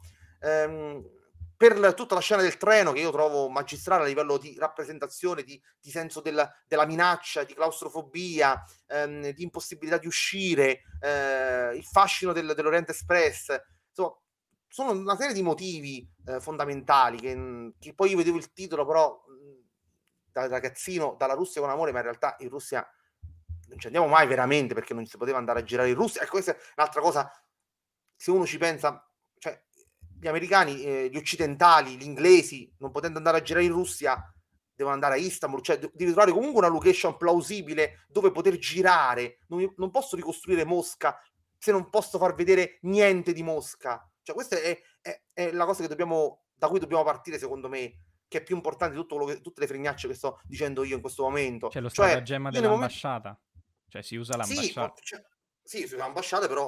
io se non posso far vedere il Cremlino, non posso far vedere le strade di Mosca, non ci posso andare, e quindi devo trovare una città che però lo spettatore mi sa riconoscere come orientale, e magari gli spettatori inglesi in quel periodo non è che ci andavano a Mosca ogni anno, quindi magari se tu la ricostruivi in modo artificiale non, magari, magari nessuno se ne accorgeva, però c'è questa voglia di aderire alla location e allo stesso tempo la voglia di ricostruire la location. E quindi per tutti questi motivi un po' stupidi, un po' bislacchi, ehm, di ritmo anche, perché è un film che... la valigetta, cioè il fascino dei, dei gadget, ehm, per tutti questi motivi, eh, lo scacchi, ecco, il fatto che il piano sia ordito da un maestro di scacchi che fa ventimila partite insieme, ehm, la, la cattiva che c'ha la lama dentro, dentro, la, dentro la scarpa, cioè tutte cose che per me eh, subito diventarono mitiche, perché eh, un piano articolato è ideato da uno che sa giocare a scacchi, cioè basta una scena per farti capire che quello c'ha l'intelligenza per ordire un complotto, perché sa giocare a scacchi. Eh, vediamo i muscoli ehm, del, del, del, del, del, del gorilla all'inizio, quindi sappiamo che lui sul treno a Bond lo può, lo può massacrare perché ha più muscoli di lui. Eh, e quindi per tutti questi motivi di, di una narrazione estremamente fluida, estremamente ritmata, però estremamente coerente, Ehm, si è aperto un mondo che con Dottor No, perché io ho avuto la fortuna di vedermi i primi tre quattro in successione, perché andavano in onda, quando andavano in onda in televisione andavano in onda in successione, no? Quindi io ho visto, il primo che ho visto è stato Licenza di Uccidere, il secondo che ho visto è stato L'Orso con Amore, il terzo che ho visto è stato Goldfinger, e quindi rispetto al precedente ho detto ma questo è eccezionale, quindi questo senso di eccezionalità mi è rimasto dentro. E poi grazie al cielo nel corso degli anni, leggendo e rileggendo le cose, ho notato che anche per molti critici, Dalla Russia con Amore è uno dei primi. Poi c'è chi mette prima Goldfinger, c'è chi mette prima um, Al servizio segreto di Sua Maestà, c'è chi mette prima Licenza di Uccidere, cioè, però sta nei primi per tutti.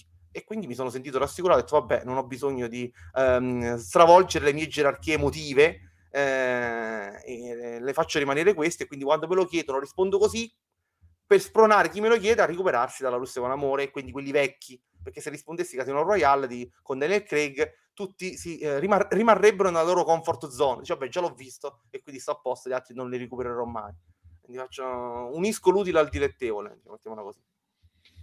Va benissimo, Adriano. Quel, ti, posso chiam- ti posso chiedere anche veramente soltanto il titolo, quale di questi sette è quello che ti convince meno? Bella domanda. Eh, no, non sono cattivo come Enrico su Thunderball. Dai, no, Thunderball, no, no, per cortesia. No, no, allora no. Una cascata di diamanti. Da, eh, una cascata di diamanti è quello che mi convince okay. meno. Una cascata okay. di diamanti. Vabbè. Eh, time, eh, il titolo originale, altrimenti Jacopo si arrabbia, Time and Stuff no, Forever. Io mi incazzo, Dai, io mi incazzo perché qui, lì veramente è stupido il titolo. Eh, vabbè. Che, però, a cui però sono legato perché eh, lo portai in gita con me un anno e lo vedevo in, in stanza la sera prima di dormire, quindi comunque a ogni Bond sono legato per motivi diversi, però questo è certamente dei sette quello che mi convince meno.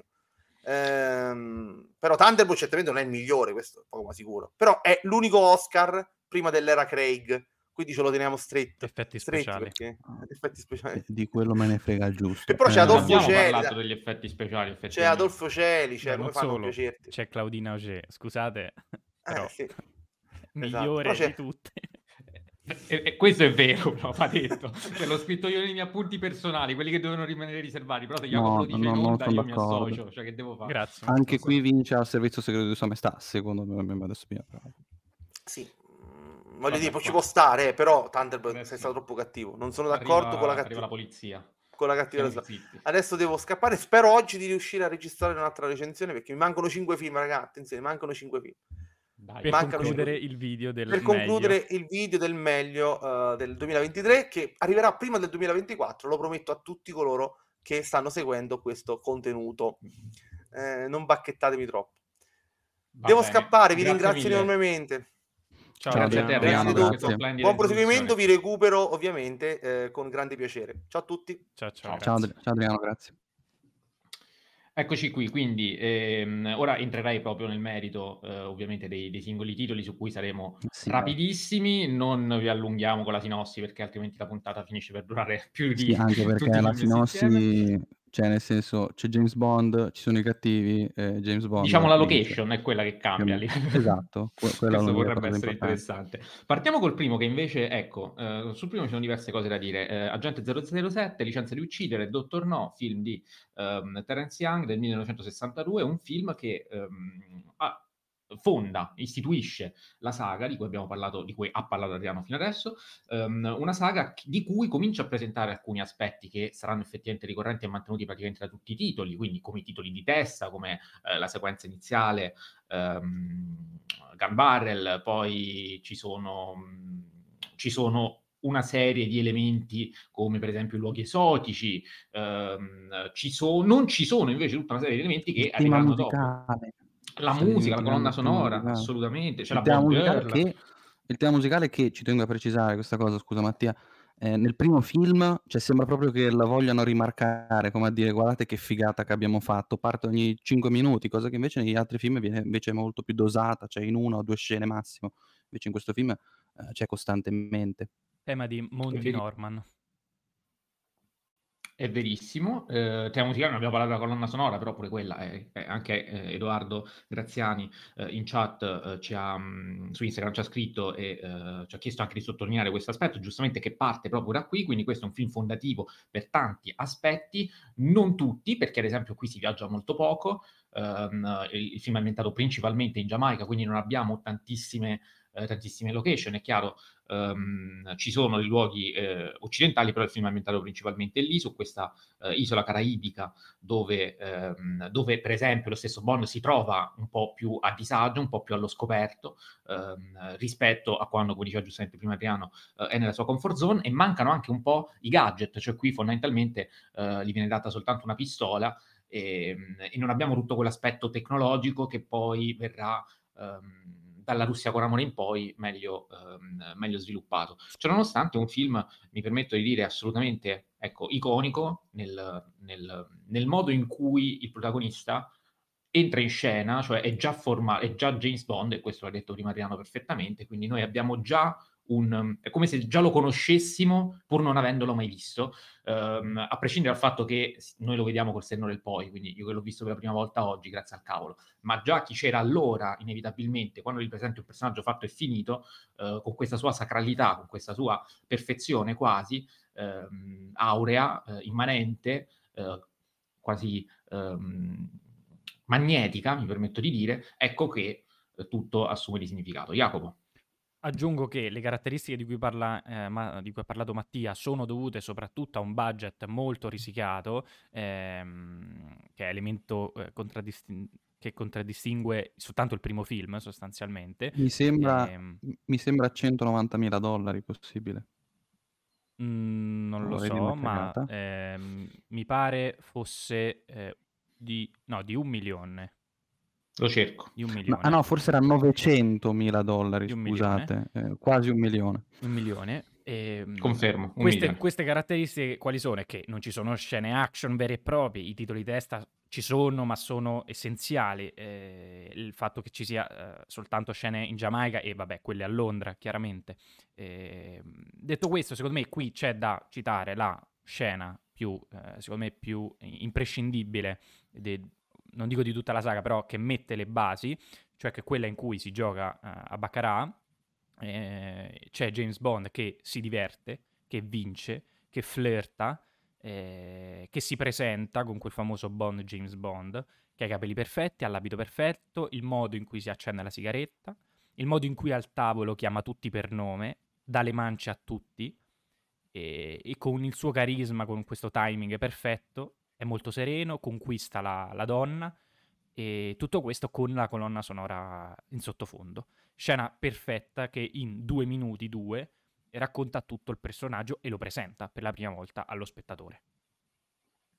Ci sarebbe anche l'apparizione di, di Ursula Andress, che eh, tra le Bond Girl è diventata forse quella più iconica, quando eh, esce dalle acque quasi come fosse veramente Afrodite, con questo costume bianco che, eh, che incanta qualsiasi tipo di spettatore del tempo, ma pure contemporaneo. Così iconica che il suo, bi- il suo bikini ha una pagina dedicata su Wikipedia, e lo stesso Ian Fleming, quando scrive il romanzo successivo, cioè Il servizio segreto di Sua Maestà, cita Ursula Andress, quindi per quanto nell'immaginario del tempo eh, colpì questa, quella scena, insomma. Per noi magari è più banale perché le vediamo più spesso delle scene così oggi. Ci sono tuttavia alcuni snodi narrativi che, insomma, si vede che sono un pochino magari da, da, da rivedere, penso al finale con, con il dottor No, che non si capisce bene perché... Uh, dopo che ha capito che eh, Bond non si sarebbe unito alla Spectre a un'infinità, può ucciderlo in una marea di volte, ma alla fine non lo fa mai, ma questa è un po' una caratteristica che comunque i film si portano dietro un po' tutti quanti. eh, Enrico, se vuoi aggiungere qualcosa. Eh, sì, mh, una cosa bella, eh, e cito il titolo originale, è proprio il Dottor No, nel senso che eh, dei cattivi che abbiamo visto finora, secondo me è il più, è il più bello, anche da un punto di vista proprio iconografico, nel senso finora, che... nel senso, eh, siccome è il primo finora... dico... Ah, no. No, dico finora nei, nei titoli di cui parliamo oggi, non so se nei film di Roger Moore, con Roger Moore, Dalton e Brosnan siano più fighi. Eh, vabbè, non sto tenendo in considerazione quelli di Craig eh, in questo discorso, perché chiaramente quelli di Craig arrivano molto dopo, anche se noi ne abbiamo già parlato nel podcast, recuperare la puntata. E anche eh, noi siamo... Perché... La, la cronologia è tutta... Noi, tutta... Noi, noi siamo stati quello spettatore di Adriano che citava prima, che dice Cassino Royale, lui dice perfetto, io l'ho già visto. Eh, noi, noi eravamo proprio quelli spettatori lì. Eh, detto ciò, eh, secondo me il Dottor No è veramente un, pers- un personaggio molto bello, anche perché tra l'altro eh, eh, il fatto che lui sia misterioso e non lo vediamo praticamente fino alla, all'ultimo atto, tra l'altro ultimo atto che secondo me eh, è vero che si sente durante il film il budget basso, ma nell'ultimo atto secondo me il budget è speso eh, eh, veramente alla stragrande, perché eh, secondo me l'ultimo atto è incredibile da un punto di vista eh, tecnico, Eh, secondo me eh, i grandi pregi sono eh, l'ottimo incipit che citava giustamente Jacopo eh, e l'ottima macro sequenza finale. Eh, il problema secondo me è in termini di ritmo, che è un problema che, devo essere sincero, ho notato in tutti i film con Connery, non l'ho notato nel film con Lazenby, nonostante sia il più lungo di cui parliamo oggi, eh, nel senso che tutti mi sono sembrati un po' lunghi di dieci quindici minuti di troppo. Ehm, e cu- qui secondo me sono spiegati nella parte centrale, che secondo me non è per niente eh, allo stesso livello del, della parte iniziale e la parte finale, che invece quelle secondo me sono sull'ottimo eh, livello. Allora, direi di passare subito a um, zero zero sette Dalla Russia con Amore, film ancora di Terence Young del millenovecentosessantatré. È il secondo capitolo, come abbiamo già anticipato, è quello che comincia già a mettere più elementi. Qui è vero che si parte da Istanbul, poi però si va sul treno, sull'Orient Express, quindi si viaggia anche verso l'Europa, ogni tanto si scende, magari non c'è quella... Uh, come dire, quell'attenzione nel mostrare ogni singola location, perché, però è un, è un road movie questo, può essere definito un road movie a tutti gli effetti, visto che anche lo scontro finale avviene, um, avviene sul treno. Road movie ovviamente nell'ambito, eh, già, già vedo Jacopo e Enrico in, in webcam, che strano registrare in webcam comunque, eh, già, già li vedo che mi fanno le smorfie, però eh, non nel, nel senso canonico del termine, il fatto che è un film in movimento, nel senso che eh, buona parte avviene proprio Durante, durante il viaggio, um, un viaggio in cui appunto c'è anche uno scontro finale con quel gadget, la valigetta che eh, rivela tutta la sua utilità. E qui c'è anche un altro elemento narrativo importante, perché da questo film in poi capiamo che quando Q va da Bond a dargli l'attrezzatura, in base all'attrezzatura che gli dà, noi sappiamo già un po' cosa aspettarci dopo. È chiaro che se gli va a dare un tipo di arma particolare che magari ci colpisce, ci incuriosisce, ci incuriosisce, noi siamo tutto il tempo del film ad aspettare quando la tira fuori, perché non può non tirarla fuori, perché gli serve, perché se gliel'ha data la deve usare. E quindi noi magari, ecco, già ci aspettiamo quando magari gli va a dare una determinata cosa, cosa potrebbe accadere dopo, e eh, attendiamo il momento in cui questa cosa avviene. Ehm... Vabbè, Adriano già ha introdotto il film, è il suo preferito del gruppo, quindi eh, ci ha parlato tanto di questo, non so cosa vuole aggiungere Jacopo. Questo, l'elemento della valigetta è un, princi- è un principio molto hitchcockiano, quello che noi sappiamo che cosa c'è, eh, anche Bond lo sa, mentre tutti gli altri personaggi no. Questo è il film forse più hitchcockiano di tutti, vedi il treno, vedi la scena eh, con, con l'elicottero che ricorda Intrigo Internazionale, tra l'altro Cary Grant... Eh, sarebbe dovuto essere il vero zero zero sette, se non fosse che eh, non accettò mai un contratto per, per più film, ma soltanto uno, e quindi venne, venne scartato.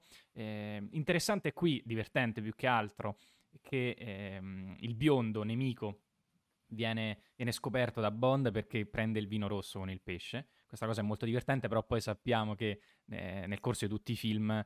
Questa, uh, diciamo, questo suo essere poliedrico, molto eh, tuttologo di, di Bond in realtà servirà tantissimo quando diventa eh, entomologo, eh, quando ci capisce anche di, di, di, di geologia, insomma, tutto questo. Eh, interessante due cose che, eh, diciamo, perfezionano il modello di Dottor No, la formula soprattutto. Il primo è che dopo eh, la scena del Gun Barrel c'è un teaser iniziale, prima dei titoli di testa. Questa cosa verrà poi riper- eh, ritornerà in tutti gli altri film, eh, e qui bellissima la, il teaser, insomma la scena che c'è prima dei titoli di testa, perché ricorda anche un po' Mission Impossible per il fatto della maschera, e, e infine qui è l- il primo film che si conclude, eh, vabbè dopo Dottor No, che si conclude con la scritta eh, James Bond tornerà, eh, quindi anche qui un, un inizio, diciamo, u- ufficiale eh, del, um, dell'universo bondiano seriale. M C U ante litteram. Be- eh, Vai Enrico. Bond C U. No, perché l'M C U, eh, soprattutto una volta, ma lo fa anche adesso, ma una volta era più interessante, faceva questa cosa. Certo. Eh, detto ciò, eh, io per Dalla Russia con Amore ho, ho da dire che secondo me il villain qui è meno affascinante. Nel senso che io, come dicevo prima, ho apprezzato molto di più il Dottor No.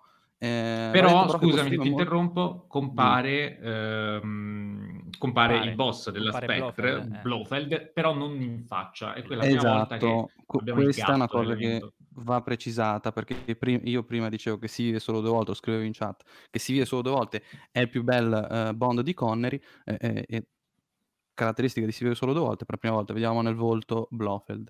Detto ciò, ehm, è più intelligente questo di Dottor No a livello di scrittura, è molto interessante. Sulla questione dei gadget, prima nel bellissimo e appassionato discorso di Adriano, non volevo interromperlo, ma eh, il discorso gadget secondo me va messo di pari passo con un'altra narrazione molto simile a James Bond, ma eh, agli antipodi, cioè Diabolik. Diabolik nasceva eh, nel sessantadue dalle sorelle Giussani, e Diabolik ha, se vogliamo, la Jaguar come, che appare nel quarto volume, non mi ricordo, eh, e eh, anche lì ci sono i gadget che però in quel caso vengono usati da un ladro eh, e assassino, eh, quindi un po', eh, se vogliamo, è un James Bond cattivo, eh, Diabolik.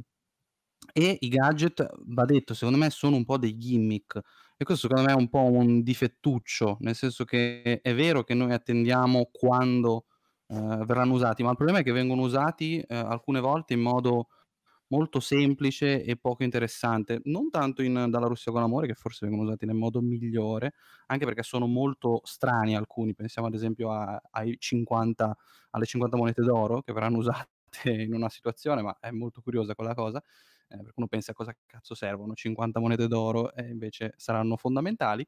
ehm, e eh, invece negli altri film, secondo me, la questione dei, dei gadget Uh, si fa sentire uh, in negativo, quindi mh, qui uh, uh, no, non ho detto, scusate, Mattia mi ha scritto in chat, hai detto che Diabolik si spiegherà Si vive solo due volte, Dalla Russia con Amore, e no, ho detto già, allora, parliamone, io voglio, se, se tu, tu leggi Diabolik... Scusami Enrico, grazie, che cazzo scrivo a fare, te lo dico, ti interrompo e ne parliamo. Allora, volevo chiedere, dal momento che caccio la Diabolik, che mi ero perso un secondo, io ho notato che eh, in um, Si vive solo due volte, da un punto di vista scenografico, Bava riprenderà molto del suo adattamento di Diabolik. Da, da no, la... ma io non parlavo, no, no, no, no io quello... non parlavo del Diabolik di Bava. Esatto, tu parlavi delle Giussani perché quello di Bava non l'hai visto. Perfetto. Eh, no, ma soltanto... in generale parlavo delle Giussani perché eh, cioè, le Giussani secondo me è palese che si siano ispirate a James Bond, ma in chiave al contrario, nel senso che eh, se ci pensiamo alla Jaguar come alla Aston Martin, ai gadget, ma alla fine usa tutte queste cose però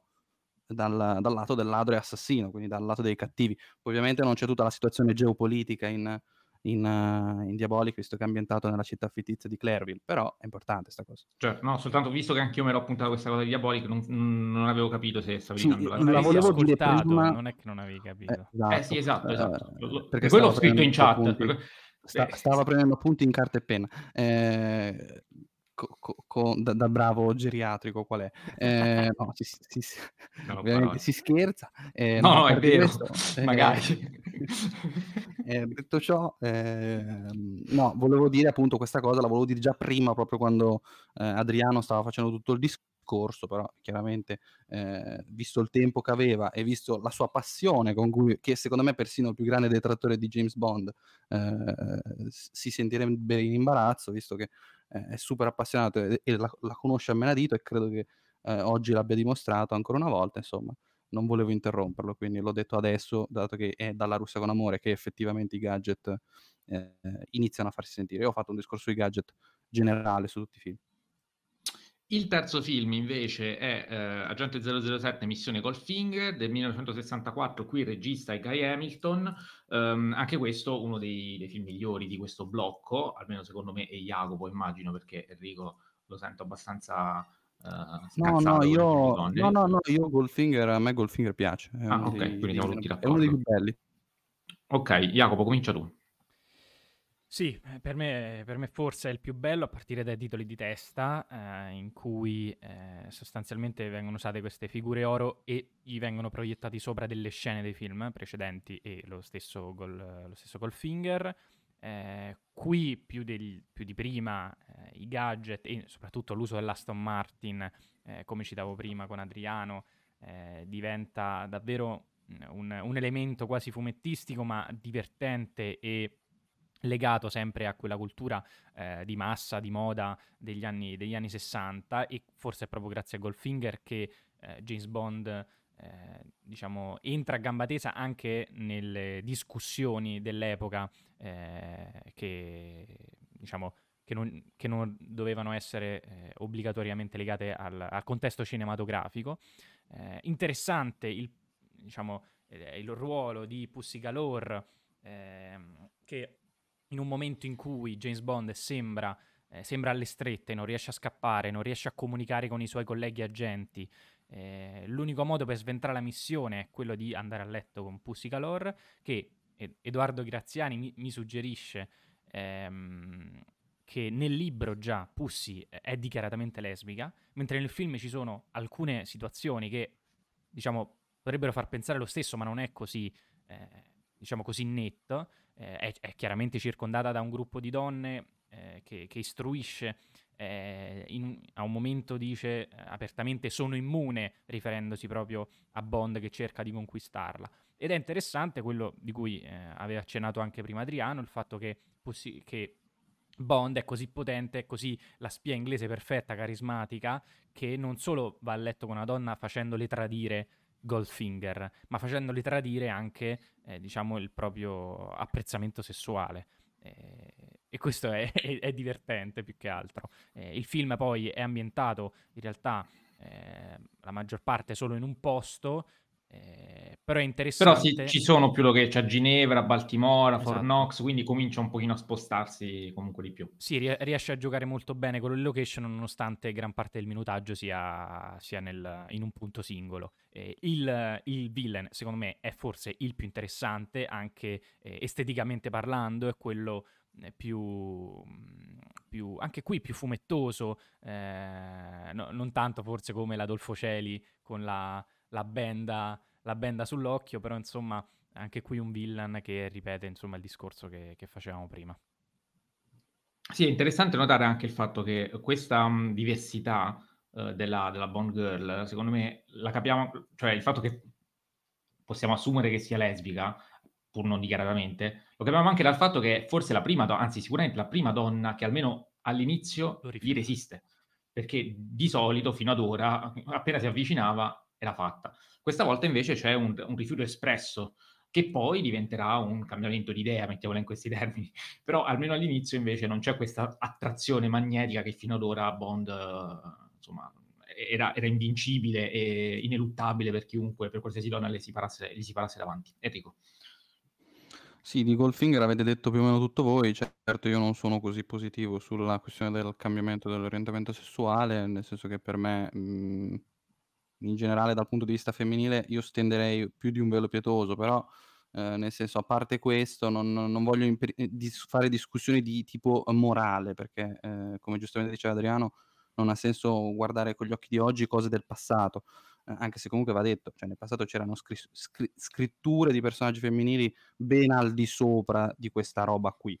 Uh, questo va detto, perché poi sembra che eh, erano tutti film così. No, le eccezioni c'erano, eh, una, lo, la dico sempre, a qualcuno piace caldo, eh, che per me que- quel film a livello di scrittura credo sia eh, nell'Olimpo assoluto del cinema. Ehm, detto ciò, eh, comunque come scrittura questo film secondo me è eh, su alti livelli. Non ho apprezzato molto il cattivo, al contrario di Jacopo, nel senso che secondo me eh, sì, è vero, è più fumettoso, anche se secondo me i più fumettosi sono quelli di di Una cascata di diamanti, che quelli fanno molto ridere, la coppietta eh, che, che, che, fa, che, fa, che fanno mille mila eh, gag, eh, quindi eh, loro secondo me sono i più fumettosi, però sicuramente il cattivo di Goldfinger ha un po' un suo carisma, e questa è una cosa bella, perché eh, quando hai un protagonista così carismatico è importante avere anche un cattivo altrettanto eh, carismatico. Eh, secondo me l'unico grosso difetto di Goldfinger è che, un po' come tutti questi film, come dicevo prima, manca un po' di ritmo. Nel senso che secondo me in alcuni passaggi c'è un po' qualche spiegone di troppo, si potrebbe andare un po' più veloce, eh, però detto ciò comunque... Eh... Ah, e poi altra cosa, in questo film a volte la sospensione dell'incredulità fa molto fatica a reggere, però ehm, tra cui appunto quel discorso che facevo prima. A cui ci abitueremo, eh, visto che i film da qui successivi sì, faranno molto peggio. No, assolutamente, assolutamente, non, non voglio nemmeno essere troppo severo con Goldfinger, anche perché Goldfinger comunque secondo me... Eh, è forse il secondo più bello, nel senso che io dico Si vive solo due volte il più bello, questo probabilmente è il secondo eh, più bello di quelli di Connery, perché comunque il più bello è eh, ne parliamo tra due, no, tre film. Incredibile. Parliamo prima di, di sono d'accordo. Parliamo prima di Thunderball, Operazione Tuono, film del millenovecentosessantacinque, in cui torna ehm, Terence Young alla regia, ehm, e qui e qui mi sa che, che, che si litiga. Scusate, allora, allora, allora cominciamo da, da Jacopo, che mi sembra essere il più positivo. Claudine Auger gli ha dato quattro ah beh, stelle, no, non gli ha dato quattro stelle. Io l'ho detto, io ragazzi, no, no, l'hai cambiato. Di cui due e mezzo cambiato, per la Bond Girl. L'hai cambiato. Giuro, tre eh, ascolta, mai cambiato. Eh, io, io l'altro giorno ho scritto in chat e all'inizio pensavo di fare una gag, in realtà poi ne sono, sono sinceramente convinto di averci preso. Cioè la questione è che sono stati talmente buoni con questi film che secondo me sono stati distratti dalle Bond Girl. I miei ma due perché parli al plurale? Eh, io io, io ho detto al plurale. Per Jacopo sono sicuro. No, non è così. Non eh, è così? Dai, dai. Con Thunderball, ragazzi, difendere Thunderball è dura. Thunderball eh. è molto interessante. Spiegami perché è molto bello. Innanzitutto, eh, primo film volta, in formato scope. Per la prima volta eh. si passa al Panavision widescreen, schermo largo. Per la prima volta si superano le due ore di durata, questa forse è una cosa negativa, e, mh, per mettere in scena un, eh, una storia che alla fine riprende molte delle cose dei film precedenti e quindi qui non, cioè il contesto esotico ma di, eh, di Dottor No, eh, ci sono continue rimandi ai tre film precedenti, eppure eh, ha dei valori aggiunti questo film.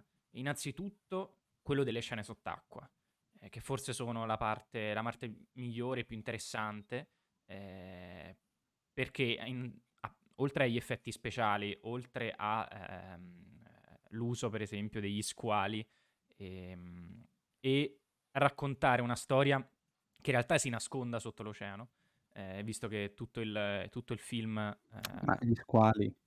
Gli squali. Non ti confondi con Si vive solo due volte? No. No, ti stai confondendo. Ti stai confondendo. Ah no, no, scusate, oh, no, scusate ho pensato ai piranha. Ho pensato ai piranha, ho pensato ai piranha. Ho pensato ai piranha. Qui ci sono gli squali eh, che... Eh, sono divisi da un vetro in tutte le scene in cui Sean Connery eh, si interloquisce con loro. Eh, fatto sta che tutte queste scene sott'acqua sono il vero, vero, il vero valore aggiunto del film. Eh, c'è una cosa che, che riporto da, dai quattrocento calci che secondo me eh, racchiude anche l'e- l'elemento del gioco, anche qui come in Dottor No eh, si gioca al tavolo, e su quattrocento calci si, si dice anche il gioco d'azzardo già visto in, appunto, in Licenza di Uccidere, da qui, da Thunderball, diventerà quasi obbligatorio in ogni film. Uno scontro di intelligenze che in realtà è uno scontro di fortuna, qui l'elemento contingente di James Bond è importante, che in realtà alla fine è sempre uno scontro di carisma, come se le carte venissero chiamate dallo sguardo e dal magnetismo. Eh, qui forse è l'ultimo film secondo me, con Sean Connery, in cui il suo appeal, il suo carisma funzionano alla grande, da cui in poi la cosa, eh, questo elemento svanirà, e, e poi c'è Claudine Auger. È un, e va bene, e se non ci soffermiamo, e sono d'accordo, ehm, però effettivamente dei film di cui abbiamo parlato fino adesso, quindi di, di tutti e quattro, secondo me è quello un po' più debole, è quello che a livello di ritmo narrativo pesa un po' di più, proprio perché la durata effettivamente pesa un po' di più, però questi limiti che secondo me comunque ci infatti, sono infatti i quindici minuti degli altri qui diventano quarantadue almeno, però Scusate, vengono però... comunque compensati da un formato cinematografico, cioè da, da un apparato, cioè proprio il, il grande budget qui si vede ed è speso bene, perché il tipo di riprese che ci sono sono meravigliose, ehm, e perché sembra un film uscito eh, da pochissimo. Cioè, lo diciamo pure prima con Adriano, eh, non mi ricordo se fuori onda o in onda, probabilmente fuori onda. Eh, quindi, fuori onda, fuori onda. Ok, allora lo ridico, perché mentre, a un certo punto, mentre guardavo questo film, eh, mi, mi sembrava uscito dagli anni novanta, al che ho preso il telefono e ho visto, ma questo, di che anno? Siamo già negli anni settanta? Perché mi stavo vedendo tutti consecutivamente, ho perso un attimo i riferimenti della cronologia, vado a vedere sessantacinque e dico, ma com'è possibile? Cioè, sessantacinque È un film incredibile da questo punto di vista, avanguardistico quasi, eh, non per il tipo di sperimentalismo perché non c'è, ma per il tipo proprio di, ehm, di, di, di impianto cinematografico quasi da blockbuster, ecco, parola che non era ancora venuta fuori, però quando si parla di zero zero sette eh, forse è il caso di, di riferirla, perché al tempo comunque non c'era, non c'era ancora stato lo squalo, quindi è storicamente ina- inappropriato come termine, però quando si vede un film del genere secondo me non si può non, non menzionare questo, questo aspetto che, che, che è importante anche per lo sviluppo dei film, che cominciano ad essere qualcosa di industrialmente rilevante. Enrico? Dunque, eh, per me è un film bruttissimo, ehm, nel senso che allora, voglio cercare di non scadere nel turpilocchio, anche se non sarà semplice. Ehm, qual è il difetto principale di Thunderball? Eh, che è un difetto che, come dire, è un unico grande difetto, che però se tu lo vai un attimo a, a scomporre sono mille micro difetti che derivano tutti dalla stessa cosa. Cioè il fatto che sto film eh, ha, soffre eh, di quello che soffrono tanti maschi, cioè il cazzo lunghismo, eh, e questa sarà l'unica parolaccia che dirò, eh, nel senso che eh, tutte le cose in questo film sono raddoppiate, ingigantite, eh, le Bond Girl da essere due diventano cinquemila, eh, il, um, le bombe atomiche, cioè, pensate un po', sono due, potevano essere una tranquillamente nella storia, non cambiava niente, devono essere due perché così è ancora più pericoloso, eh, perché c'erano due volte le scene, le scene d'azione sono gigantesche, non finiscono mai. A un certo punto dici ma scusa, ma invece di fare venti minuti di scena d'azione non potevi farla dieci minuti ma fatta veramente bene, eh, e io la questione che sembra super mega avanguardistica a livello tecnico non mi sembra proprio, nel senso che eh, sì, a livello di budget, e torniamo al discorso cazzolunghismo, ehm, Si, si sente che chiaramente il budget è aumentato e quindi anche la possibilità di effetti speciali e tutto il resto aumenta,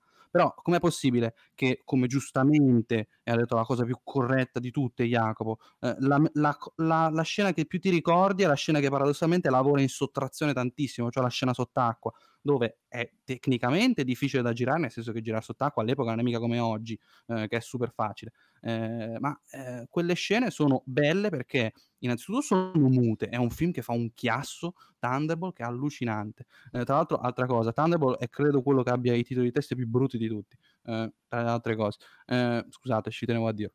Eh, ed è un film che veramente soffre appunto di questa continua eh, e, e onnipresente Eh, sensazione di eh, devi eh, per forza ingigantire tutto, quando alla fine eh, l'ingigantire fa il problema di ritmo, diventa come dicevo prima quarantadue minuti anziché un quarto d'ora. eh, eh, a livello narrativo certe scene sono, definirle stupide è un complimento, è scritto veramente coi piedi Thunderball, veramente di questi sette eh, ma con netto distacco quello di scr- scritto peggio, perché eh, le scene d'azione sono costruite Eh, con raccordi che non stanno in piedi. Ehm, ne dico una perché veramente è ai, li- ai limiti del, del, dell'indecente, che oggi giustamente i bucologi con Thunderball si divertirebbero per sette mesi, credo potrebbero scrivere una pagina intera di Wikipedia sui buchi di trama. Ma c'è, c'è quella scena in cui loro stanno in elicottero, loro dovrebbero essere in teoria spie che non si fanno vedere, stanno in elicottero che fa un casino bestia in acqua, quando si vede un elicottero in acqua da, da distanze siderali, visto che non ci sono montagne, non ci, non ci sono edifici che non ti fanno vedere, cioè, e poi vabbè, chiudo perché veramente sto andando sul lungo, ma eh, è un film veramente veramente invecchiato da un punto di vista della, della, della scrittura femminile. Qui veramente ricordo minuto diciassette o ventisei, non mi ricordo, non vorrei confondermi con un altro film, eh, lui che eh, ricatta lei sapendo benissimo che è innocente e, e si fa fare una scopata perché, eh, per, per eh, accedere al suo silenzio. Scena a dir poco vergognosa quella, anche per l'epoca, eh, questo non è questione di... Sì, eh, però poi è dopo è lei diverse. Che lo cerca e... Cioè, no, è asco- eh, vabbè, questo è un discorso. Eh, ho capito, un però cazzo, se nella dai. sequenza dopo da, è lei innamorata... Eh, Mattia, è un po' come la questione, ah, alla fine le è piaciuto, eh, per cortesia. No. Eh, evitiamo di scadere nello sgradevole perché eh, già il film scade nello sgradevole in quella scena, ripeto in quella scena, eh, eh, nel resto del film io è, negli, è appunti, negli appunti ho scritto stupro dell'infermiera terapista, quindi sono d'accordo, eh, cioè, per me è quella scena lì è indecorosa anche per l'epoca, cioè non è che eh, è con la visione di oggi, cioè, eh, e, e questa scena ci tengo a precisare a tutti quelli che pensano che questi film siano iper mega sessisti, cultura dello stupro e tutto il resto, quella è la scena che eh, se una persona dovesse sostenere questa tesi è la prima che gli consiglierei, perché è una scena a dir poco vergognosa, eh, ripeto, per l'epoca. Non dico per solo che il personaggio poi alla fine si innamora, quindi nel, nel, eh, nell'ambito della diegesi va bene, si è, si è innamorata è certo a, livello fittizio, a livello fittizio io posso scrivere il cazzo che mi pare, posso scrivere che la vittima di stupro eh, eh, si che innamora, ma non è una cosa uh, automaticamente bella, non, a meno che non sia un film come, guarda un po', Eh, Lezioni di piano, che è un film che fa di questa cosa un aspetto significativo del film. Non è il caso di, di Thunderball, che eh, giustamente perde più tempo a, a spiegare stronzate. Inve- scusate, ho detto un'altra parolaccia, eh, quindi ho, ho, ho fallito la scommessa. Eh, nel, nel cercare di spiegare tutta una, una serie di cose di cui non frega niente a nessuno, però in compenso appunto c'è un bello stupro. Si vive solo due volte, film eh, sempre Agente zero zero sette, film del millenovecentosessantasette diretto da Lewis Gilbert. Um, questo, ecco, io me l'ero dimenticato perché fuori onda avevo detto che Thunderball era quello che mi aveva convinto meno, in realtà è questo quello che mi ha convinto meno, però Adriano ha detto che è importantissimo, Enrico ci dice pure lui che è importantissimo, io vi dico semplicemente perché non mi è piaciuto, um, al di là dell'incipit nello spazio, ecco quello per esempio sì, che eh, ricorda anche... Eh, è un fan di duemilauno, ricordiamolo Mattia, no, perché è fondamentale. Non, eh, non tanto per quello, non tanto per duemilauno, perché se paragono sto film col duemilauno, cioè, nel senso, qualsiasi film. Eh, no, esatto. Scusa. Benissimo. Eh, no, però è interessante il modo in cui la corsa allo spazio, che in quegli anni, ricordiamo questo qui è un film del sessantasette, ho detto, eh, nel sessantotto ci sarà il duemilauno, nel sessantanove si arriverà sulla Luna, eh, quindi sicuramente il, come dire, l'argomento geopolitico, che c'è sempre un po' di geopolitica nei film di Bond. Anche eh, troppo plateale qui, diventa... qui, eh. Per carità di Dio, eh, è uno dei motivi per cui per esempio non mi piace, eh, c'è anche il, il ruolo del Regno Unito, Um, molto overpower, cioè eh, il Regno Unito come mediatore tra Stati Uniti e Unione Sovietica, un mediatore imparziale, come se non fosse minimamente legato al blocco occidentale, a un certo punto si mettono proprio in mezzo, ci sono le due grandi superpotenze, in mezzo il Regno Unito che fa da mediatore e dice no, no, Stati Uniti no, no, in realtà non sono stati russi, non comportatevi male che i russi hanno le loro ragioni, Russia è pure tu, dai, su, cioè, no, ecco, diciamo che, però siamo nell'ambito della finzione, quindi um, non ci aggrappiamo a queste cose, um, le cose che invece mi hanno disturbato più di tutte, a parte l'utilizzo di retroproiezioni inconcepibili, cioè dopo Thunderball, in cui mi hai fatto vedere l'utilizzo del budget in quel modo, con queste riprese cinematograficamente assurde, mi metti le retroproiezioni eh, con controluce strano, il vulcano alla fine con tutto mezzo infuocato, mezzo normale, cioè una roba in- impresentabile, perché da un punto di vista strettamente tecnico questo film fa grossi passi indietro rispetto al precedente, che invece di cui ne avevo dato proprio i grandi passi avanti rispetto um, a quelli ancora prima, quindi um, questa è una cosa che mi ha lasciato abbastanza interdetto e che non mi spiego bene, cioè la cosa del, del cambio di, di, di trucco, di, cioè il cambio di aspetto, di di Bond che viene orientalizzato con un intervento chirurgico in cui non cambia niente, praticamente resta esattamente quella prima, c'è soltanto il parrucchino e, e sono cose che, eh, che, che funzionano un pochino male, visto anche il modo in cui poi vengono gestite le Bond Girl, cioè c'è una, ce n'è una che muore, se ne trova un'altra, muore, a un certo punto se ne trova un'altra ancora perché non può stare senza, ecco qui le Bond Girl vengono proprio messe lì perché ci devono stare, eppure quando muoiono sono comunque meno di Thunderball, eh? No, precisiamo questa cosa, sono meno di Thunderball. Non lo so, eh. Sono... Come no? C'è comunque come la no? sequenza, c'è, c'è comunque qui il fatto che è come se fossero proprio la stampella, cioè ci deve stare per forza, pure quando sei morta gliela devi rimettere. Non... Manco la morte può lasciare Bond senza la sua, la sua donna di turno, che è una cosa che onestamente... Ehm... va in qualche modo, non, non sto facendo qui un discorso etico, eh, perché tanto quello è sbagliato dappertutto, è, è un discorso proprio di eh, caratterizzazione del personaggio James Bond, che viene in qualche modo svalutato, perché è come se non riuscisse mai a stare sulla scena da solo, cioè ci deve sempre stare qualcuna per renderlo, per renderlo figo, per renderlo acchiappone, per renderlo carismatico, cosa che invece mh, potrebbe fare anche senza la donna di riferimento, cioè può essere bello, può attrarre, eh, può sedurre, senza che ne abbia necessariamente una vicino, anche quando una onestamente mi sembra di troppo. E le scene action mi sembrano un pochino più goffe, per quanto ci sia quella dell'elicottero Nelly, eh, dell'elicottero aereo, insomma, bellissimo, quel, quel gadget che funziona molto. Fantastica. Fatta eccezione per quella, le scene action di questo film a me onestamente non hanno fatto impazzire. Poi ovviamente le scenografie sono sempre bellissime, ma questo riguarda tutti i film di cui stiamo parlando, eh. Quindi non, non stiamo rientrando ogni volta nel merito, perché prima Adriano è stato esaustivo, almeno per quanto vi riguarda, però non stiamo sempre a dire scenografia di Kenada Massura, scenografia di... sono tutte belle. E, e questo è il motivo per cui mi ha convinto di meno. Jacopo e poi o prima Enrico, non lo so. No, io concordo con, con Mattia e ho visto anche un James Bond molto più, eh, più stanco, senza lo stesso carisma, appunto, proprio per questo ha bisogno. Vero, ma questa è una cosa positiva, secondo me. Vai Enrico, scatenati. Eh, innanzitutto ci tengo a precisare il pregio più grande di questo film, che lo potete leggere nei titoli di testa. Screenplay by Roald Dahl. Già quello eh, rende questo film automaticamente superiore a tutti gli altri. Eh, si nota che la, la sceneggiatura è su tutt'altro livello, a livello testuale, nel senso che eh, dialoghi e anche uso dei personaggi molto più intelligente. Le Bond Girl qui hanno veramente un grande carisma, è vero quella, quella cosa che diceva eh, Matt- Mattia, eh, ma comunque qui le Bond Girl eh, si fanno sentire, pensiamo ad Aki, eh, quindi mh, è un fi- tra, tra le altre cose, qui ci tengo a precisare la questione dell'ambientazione, il Giappone secondo me è usato in modo molto intelligente perché viene utilizzato sia l'aspetto urbanistico sia l'aspetto rurale, ehm, in modo chiaramente ambivalente, eh, e soprattutto eh, questo film, la, la questione del carisma che non funziona, in realtà secondo me è un aspetto che funziona innanzitutto perché eh, la morte di eh, Bond che vediamo all'inizio del film, che è finta, eh, in realtà è un po' la morte di Connery che eh, tornerà poi con uh, Una cascata di diamanti, ma in Una cascata di diamanti già Connery si vede che stava recitando con mezza stampella praticamente, eh, visto che eh, ta- Mattia non so se l'hai recuperata alla fine. No, eh, no, l'ultimo purtroppo no. Ecco, eh, eh, te lo dico, quando lo vedrai, vedrai che è un, un bel po' più goffo eh, Connery, e quindi in realtà questa morte di, di Connery è un po' una morte, di, se vogliamo, dell'incarnazione Di, di James Bond. Non è più il figo di Dottor No che gli bastava accendere la, la sigaretta con l'accendino e non con i fiammiferi eh, per eh, colpire le donne, ma anche i maschi che comunque si volevano identificare all'epoca con questo figo che eh, si, si scopava ogni persona strafiga che appariva nei film. Eh, invece in questo film lui muore e si incarna appunto in questo nuovo personaggio eh, giapponese che chiaramente...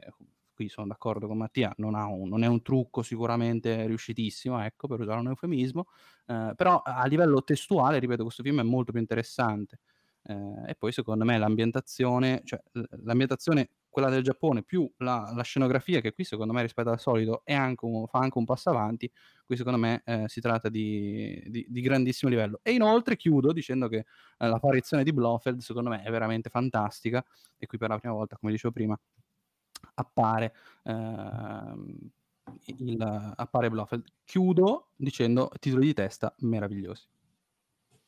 Il sesto film invece, il primo con, e ultimo anche con George Lazenby, quindi qui si, si cambia ehm, l'attore, non c'è più Sean Connery, agente zero zero sette al, seg- al servizio segreto di Sua Maestà, film del millenovecentosessantanove, ehm, un film ehm, che qui presenta diversi elementi di rottura rispetto ai cinque di cui abbiamo parlato fino a questo momento, ehm, vuoi oltre che per il cambio di attore, e c'è anche un gioco metatestuale, cioè ehm, a un certo punto qui ehm, dice, quando all'inizio viene rifiutato nell'incipit, perché ci prova con una donna, nell'incipit, proprio subito, eh, e lei scappa, dice proprio non era mai successo a quello di prima, quindi si dialoga con lo spettatore, si fa riferimento quella scena, sì, con, e... con lui che non viene mostrato all'inizio, cioè non si mostra il volto, perché quindi giocando con lo spettatore che f- sa o non sa che l'attore è cambiato. Per me quell'incipit è un capolavoro, forse il più bello di tutti quanti. E poi i titoli di testa che sfruttano le, le scene. Che sfruttano le scene a forma di clessidra, vediamo scorrere le scene degli altri, degli altri film vecchi. E, e qui però proprio quella battuta, cioè non era mai successo a quello di prima, cioè proprio l'idea di sfondare quasi la quarta parete, e di dire al pubblico... Uh... Sì, anche perché si gira, eh? Non l'hai detto, ma sì, si, sì, gira... Si, si gira, si gira eh. e, e davanti alla telecamera non era mai successo a quello di prima, quindi eh, in questo modo si sta parlando col pubblico e gli si sta dicendo che c'è tutta una serie di consapevolezze, e eh, anche questo è il modo sfrontato con cui la produzione ha deciso di affrontare un trauma comunque come eh, il, cambio, il cambio di attore. È originale, è riuscitissimo a mio avviso, poi questo non ha trovato continuità in Lazenby, è andato male l'esperimento, um, però storicamente è così. Però va detto che eh, nell'ambito del film, per, preso per quello che è, è un film as- che, che funziona assolutamente, e, e io ho trovato Lazenby onestamente convincente, probabilmente anch'io ero un po' più legato all'immaginario di Sean Connery, eh, quindi in alc- soprattutto all'inizio ho fatto magari un po' di fatica ad abituarmi al nuovo volto, però eh, a un certo punto chi se ne frega, nel senso, quando poi entri nella storia, ehm, cioè, ci sono le note di Armstrong, c'è il nuovo approccio con... con le donne, che è un approccio diverso rispetto a quello di Connery, um, un approccio appunto più fallimentare, come ci dice l'incipit, um, ma anche più sincero sotto determinati punti di vista, con de- poi con le eccezioni, perché pure qua, quando poi è in missione, a un certo punto eh, la Bond Girl di cui qui si innamora per la prima volta viene messa un attimino da parte, quasi ce la si scorda, rispunta alla fine, però nel mezzo non è che sia stato proprio così eh, legato a, al sentimento maturato poi dopo. Anzi, è proprio a, diciamo, a causa di, di quelle storielle con le altre donne che viene beccato da, da Blofeld. Esatto. E, e comunque c'è un uh, c'è un uh, c'è, c'è questo finale che, che, che rompe completamente il canone. Eh, si va da tutt'altra parte e c'è, c'è il matrimonio che sembra veramente un lieto fine, che comunque già questo sarebbe stato diverso, perché un lieto fine è diverso dagli altri, perché qui abbiamo appunto un Bond innamorato, un Bond che sembra credere nel futuro, che ha una speranza, eh, sembra iniziare una nuova vita, eh, anche meno legata ai rischi del lavoro, ma più Uh, rispetto uh, aperta a quelli che sono possono essere gli obblighi familiari, quindi una vita tranquilla, serena. E a quel punto poi c'è uh, la morte, il ritorno sulla scena di Blofeld e uh, quindi ancora la caccia che continua e il ritorno a un pochino le solite dinamiche, con un Bond che um, si ritrova a, ad avere la sua amata tra le braccia, completamente um, disperato, affranto, e, e, ed è un modo sicuramente che onestamente non, non mi aspettavo neanche io di vedere. E, um, Jacopo, film diretto da Peter Hunt, non l'ho detto, scusate. Che sì. aveva montato Goldfinger, sì. se non vado errato. Esatto. Eh, sì, stavo dicendo in chat che il finale mi ha ricordato anche un po' Il Padrino due, eh, con quel rapporto anche rispetto a, a Bond, come col Corleone, al padre di lei, eh, che è interpretato qui da, da Ferzetti. Forse le, le, diciamo, l'elemento italiano eh, mi ha ricordato anche quello. Eh, per me è un film... magistrale, ho detto il, il, l'incipit è forse il più bello, eh, insieme a quello di, di From Russia with Love, eh, il più anomalo, come abbiamo detto, anche perché prima Adriano aveva parlato proprio del mito e dell'epica di Bond, eh, qui invece Lazenby è, è, è il più anomalo, forse il più vicino anche a Daniel Craig per il, per il modo in cui eh, si avvicina al sesso femminile, quindi sì, delle storielle, ma c'è una persona importante nella sua vita. E abbiamo parlato della, della canzone di Louis Armstrong, e c'è da dire un'ultima cosa, cioè che le sequenze sulla neve, eh, poi da sciatore, eh, fatte dallo stuntman Vic Armstrong, che tra l'altro è lo stesso di Indiana Jones, altra puntata a cui eh, che vi consiglio di recuperare, perché facciamo ri- tantissimo riferimento a tutti questi temi, scusa, che James Bond scusa ha Jacopo Eh, scusa Jacopo, c'è arrivata una domanda, non so se la vuoi leggere Mattia, proprio sì, di Gaio Mattia: quanto deve Indiana Jones allo zero zero sette? Consigliamo di, di recuperare la puntata su Indiana Jones, perché sennò allunghiamo ulteriormente questa puntata. Lì in quella puntata abbiamo già discusso proprio di questi temi, tanto che la puntata l'abbiamo chiamata Jones, virgola, Indiana Jones. E, quindi stuntman Vic Armstrong e il campione di sci eh, Willy Bogner, che ha fatto un capolavoro nelle scene nelle scene di, di proprio di, di sequenza sulla neve. Eh, le la le puntata scene... su Indiana Jones è la centoventi, eh, lo dico allo spettatore. Sì, comunque sono d'accordo, effettivamente ho dimenticato l'aspetto action, c'è pure tutto l'assalto con gli elicotteri, eh, è veramente assurdo, cioè sì, sì, sì. Eh, molto videogioco lì, eh. Io non mi c'è ricordo qual è quel Metal Gear Solid uno totale, eh. Bravissimo, mamma con la neve, eh, sì, sì, sì, sì. Ma a me ha ricordato un pochino anche, cioè Inception. N- Esatto, Inception secondo me si... Però, eh, inse- sì, sì, sì, sì. Uh, tra- Inception palesemente si ispira a questo film. Si ispira clamorosamente a quella scena lì, che arrivano tutti lì sulla neve, assediano completamente il forte. Peccato che, peccato che Inception in quella parte sia una palla. Ah, vabbè. Però, eh, però no, sì, davvero è incredibile. Piace, poi c'è il Bob, Inception. c'è il Bob. Alla fine ah, pure incredibile, quello. incredibile. È una dopo l'altra, cioè continua un... Tu vedi una scena d'azione da panico e dici ok, mo ci riposiamo. No, l'unico, difetto, l'unico difetto di queste scene è che la questione dello sci viene usata due volte nello stesso film, e questa ricorsività sì, è, è un difetto. È eh, anche se comunque nelle due versioni ci sono comunque interessanti varianti in una e nell'altra. In una eh, uno sci si rompe, eh, nell'altra invece sono in due perché c'è anche Tracy, insomma. Comunque ci sono delle interessanti varianti. Chiudo, poi c'è la valanga. Dico una cosa che non avevo detto, però è, è anomala anche nel, nel contesto, eh, perché per esempio in una scena di, eh, di scasso di una cassaforte, eh, Lazenby è fermo, si annoia, legge una rivista, mentre la macchina, la Playboy, Playboy legge. legge Playboy, giustamente. mentre, eh, mentre la... E strappa il paginone centrale. Esatto, e si lo continua a leggere camminando, camminando fuori. Mentre la macchina fa tutto, quindi c'è anche, diciamo, eh, un discorso, sì, di evoluzione tecnologica che sostituisce, eh, sostituisce la spia, eh, ma anche una sorta di... Eh, quel mondo borghese di cui abbiamo parlato, c'è chiaramente la noia che fa parte della gente, ma, ma noi nei film spionistici non la vediamo mai, però in realtà è, è, è gran parte quello la, il ruolo di una spia. Enrico, vuoi aggiungere qualcosa? Assolutamente, questo per me è un grande capolavoro, eh, questo è veramente uno di quei film da far vedere alle persone che sostengono che il cinema d'azione non abbia nulla da dire, eh, perché questo è un film secondo me sensazionale dal primo minuto fino all'ultimo. Innanzitutto la prima, la prima l'incipit, giustamente Jacopo l'ha descritto perfettamente, ma poi i titoli di testa che secondo me sono un testo nel testo, cioè la questione della Uh, del, delle scene antecedenti che abbiamo visto dalla saga, e non so quanto questa cosa venga ripetuta e sono curioso di scoprirlo se con Roger Moore, Timothy Dalton e uh, Pierce Brosnan verrà uh, riusata que- questo stratagemma. Uh, spero di no, perché così sarebbe un'unicità di questo film, uh, ma comunque questo, è il pr- film, questo film è il primo a farlo, quindi in ogni caso sarebbe... Beh, l'originalità scusa, è la sua. In Goldfinger uh, non si fa la stessa cosa?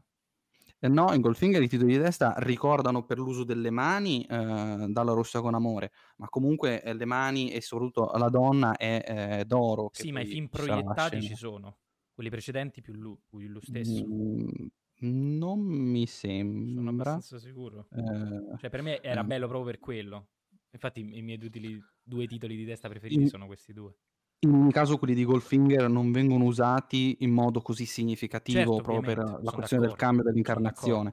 D'accordo, certo. eh, quindi a- adesso io vorrei rivederli quelli di Goldfinger, comunque sicuramente, anche perché mi erano piaciuti tantissimo, eh, questi di Al servizio segreto di Sua Maestà, quelli di Dalla Russia con Amore secondo me forse veramente assurdi quelli a livello tecnico, e quelli di Goldfinger sono i più belli.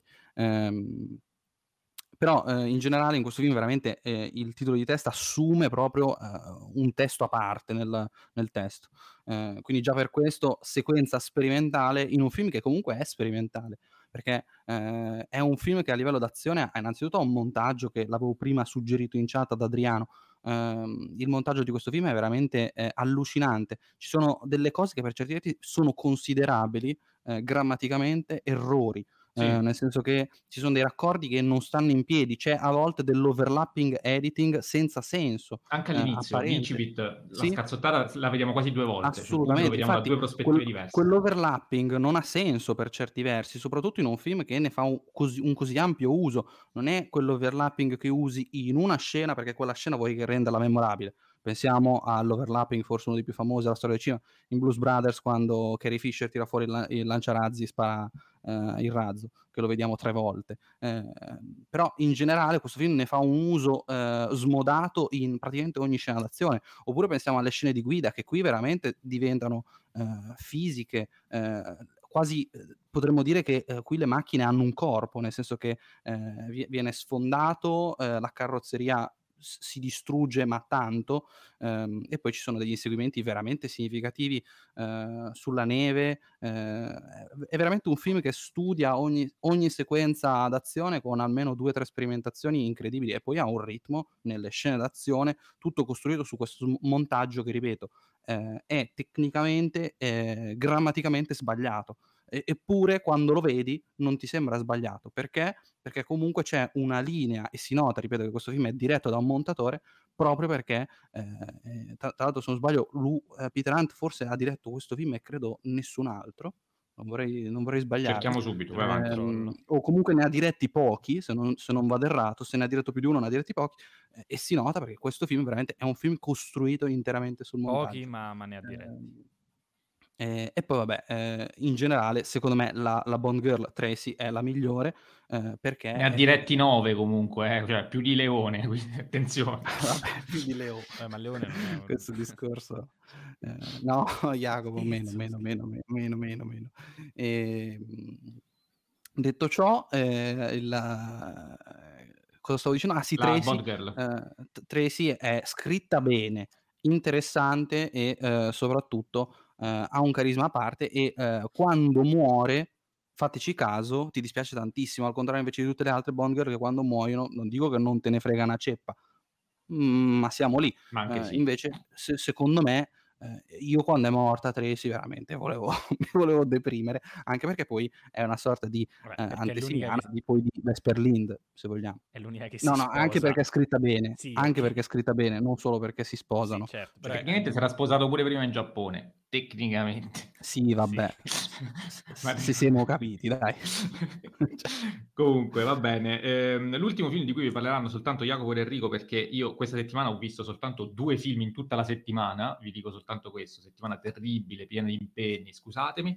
Ehm, è Agente zero zero sette, Una cascata di diamanti, film del millenovecentosettantuno di Guy Hamilton, che torna quindi alla regia. Diamonds Are Forever, per uh, far contenti sia Enrico che Jacopo, è il titolo originale di questo film in cui torna Sean Connery e di cui sono curioso di sentire l'opinione di Jacopo. Io ho pochissimo da dire su questo film, eh, trovo riuscita la, la coppia di eh, beh, sicari, non sono proprio, propriamente solo sicari, però insomma eh, aiutanti che eh, sono divertenti, sono buffi, sono fumettosi, come ha detto giustamente prima Enrico. Il e... mister Kid e mister Wint, possibile. Sì, sì, sì, mister Kid e mister Wint. Ehm, che nel finale regalano quella scena forse più trash di altro, però cioè è divertente, incredibile quella divertente. Scena ecco, questo film è, è tutto su questa linea qui. ehm, c'è il doppione di Blofeld, eh, c'è, ci sono questi due personaggi, eh, c'è lo stesso Sean Connery che, che è molto più eh, molto meno carismatico e più buffo, più goffo rispetto a film precedenti.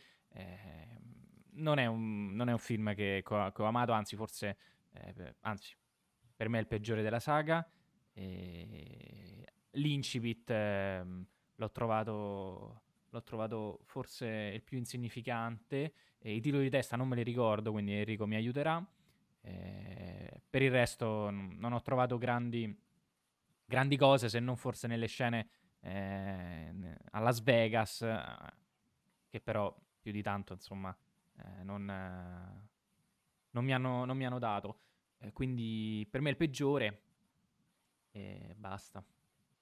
Enrico? I titoli di testa sono carini, ma non, non sono molto belli. La cosa molto bella di quei titoli però è come partono, perché partono con le due eh, mani, eh, l'ombra, la silhouette, poi dopo il colore viola. Insomma, è veramente interessante come partono. Poi dopo non è che sono tutta sta gran roba. Eh, io questo film eh, gli voglio più bene eh, di quello che bisognerebbe volergliene, nel senso che eh, è un film che secondo me nella prima metà è forse uno dei più interessanti eh, di quelli visti oggi, eh, però eh, nella seconda metà, mamma mia, cioè autogol clamoroso. Eh, nella prima metà si fa tutto un discorso sulle apparenze, eh, sulla, di- sulla diversità tra apparenza e realtà. Eh, si gioca tanto col tema del doppio, eh, ogni cosa che sembra essere un qualcosa in realtà si rivela essere eh, diversa, eh, a tal punto che i diamanti pure, eh, che sono diciamo il McGuffin di questo film, eh, poi a un certo punto eh, si scoprirà essere vetro.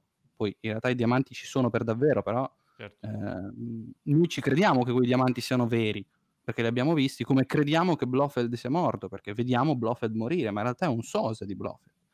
Eh, è un film molto interessante da questo punto di vista, anche perché questa lettura c'è in quasi tutto. Eh, il problema è che poi nella seconda metà diventa inutilmente un Thunderball due punto zero, cioè tutto ro- scena d'azione, anche peraltro bruttarelle, eh, esplosioni alcune, soprattutto quelle degli elicotteri, fanno schifo, eh, soprattutto oggi. Poi per carità, l'esplosione della piattaforma, quella già che, che avviene verso la fine, quella già è più, è più interessante, è fatta bene e invecchiata molto bene, eh, però tendenzialmente tutte le esplosioni degli elicotteri fanno schifo. Eh, qui veramente per l'ennesima volta eh, Bond si mette a fare il mega dialogo con Blofeld. Blofeld dovrebbe ammazzarlo questa volta veramente, cioè ha provato ad ammazzare i suoi sosia, gliene ammazza un altro davanti, questo ancora non lo vuole ammazzare, di nuovo lo mette eh, in una prigione che io non ho capito, scusa, ha messo in una prigione in cui letteralmente bastava, come il cestino della spazzatura, aprire il coperchio e scende, ma che cazzo, boh, io quella roba lì non l'ho capita, magari io mi sono perso un passaggio, io non lo so. Eh, sto film è veramente, nella seconda parte veramente crolla tantissimo, perché tutti, tutti gli aspetti Eh, interessantissimi che c'erano nella prima metà, che si possono fare da, si possono estendere quasi a, al cinema, visto che appunto apparenza e realtà eh, ciò su, su cui si basa il cinema, eh, purtroppo nella seconda metà vengono completamente obliterati.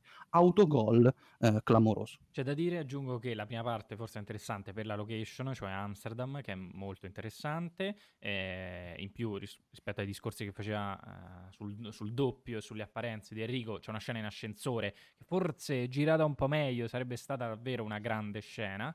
Eh, aggiungo... Quella scena tra l'altro mi ha ricordato Profondo Rosso.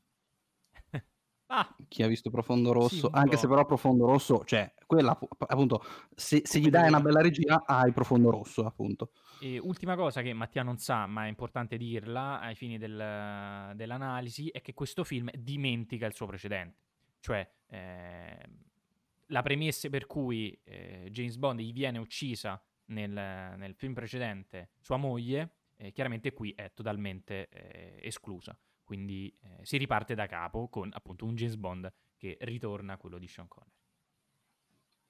Perfetto, allora andrei a leggere gli, ultimi, gli ultimi contributi non ancora letti ehm, dei nostri ascoltatori. C'è lo Spartiacque che come al solito provocatoriamente ci chiede cosa sarebbe successo se al posto di Lazenby ci fosse stato Max Giusti ad interpretare zero zero sette.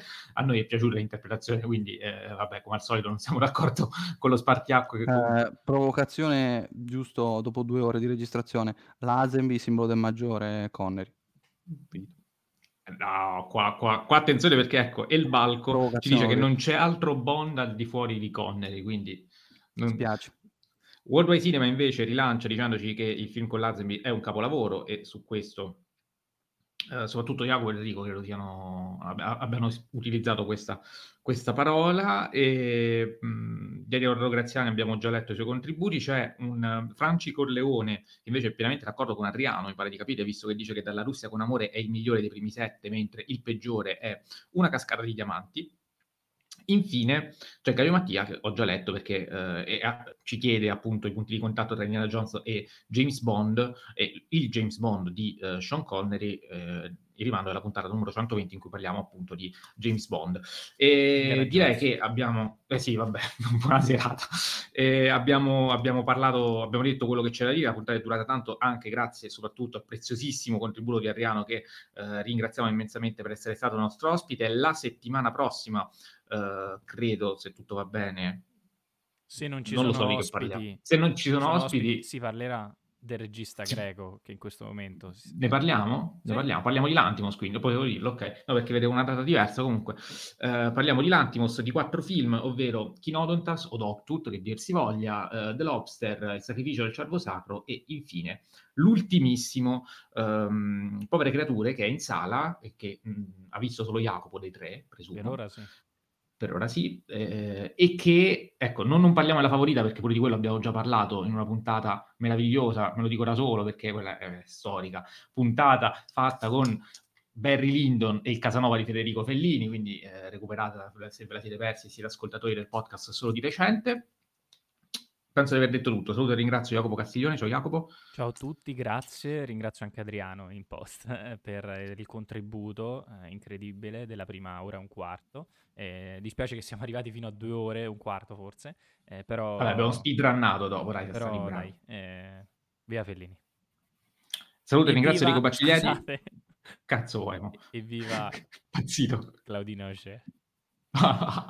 Cioè non ha mai detto nient'altro, è la prima volta che l'ultima parola di Jacopo non è Fellini, è incredibile, proprio un maschio bianco etero, ci voleva domino. Saluto e ringrazio Enrico Bacilieri, che in settimana sulla nostra pagina Instagram Blog Podcast dovrebbe forse riuscire a realizzare un sì, post sì, sui sì, titoli sì. di testa di, eh, di non di lo so ancora titoli. Presumo, visto che l'ho un po' accennato, eh, Al servizio segreto di Sua Maestà, però vediamo, non lo so, non lo so, vediamo, perché Dalla Russia con Amore e Goldfinger mi piacciono. Comunque, eh, ciao a tutti, eh, grazie, viva Connery, viva Lazenby e viva Adriano, soprattutto, che ancora una volta è tornato a fare un'esegesi di James Bond, che eh, definirla completa credo sia... non credo sia un eufemismo, ecco. L'esegesi di cui avevamo bisogno. Grazie davvero a tutti per l'ascolto, ci sentiamo il prossimo lunedì, seguiteci come sempre sulla nostra pagina Instagram Blog Podcast, sul nostro canale YouTube Blog Podcast. Ho detto lunedì o giovedì? Comunque non lunedì, boh. Sempre lunedì. Comunque, ci, ci sentiamo lunedì. Volevo dire una cosa qui in chiusura, proprio gag, sì, eh, sì. Spero che il prossimo Bond, a prescindere da chi sia, faccia tre film, così abbiamo la, la scala uno, due, tre, quattro, cinque, sei, sette, perché uno è Lazenby, due è Dalton, tre appunto l'ipotetico, quattro Brosnan, ehm, cinque eh, Craig, sei Connery, sette Roger Moore. Dai, ci sta. Dipende. Vabbè, dipende da chi è infatti. Vabbè, eh, ciao a tutti.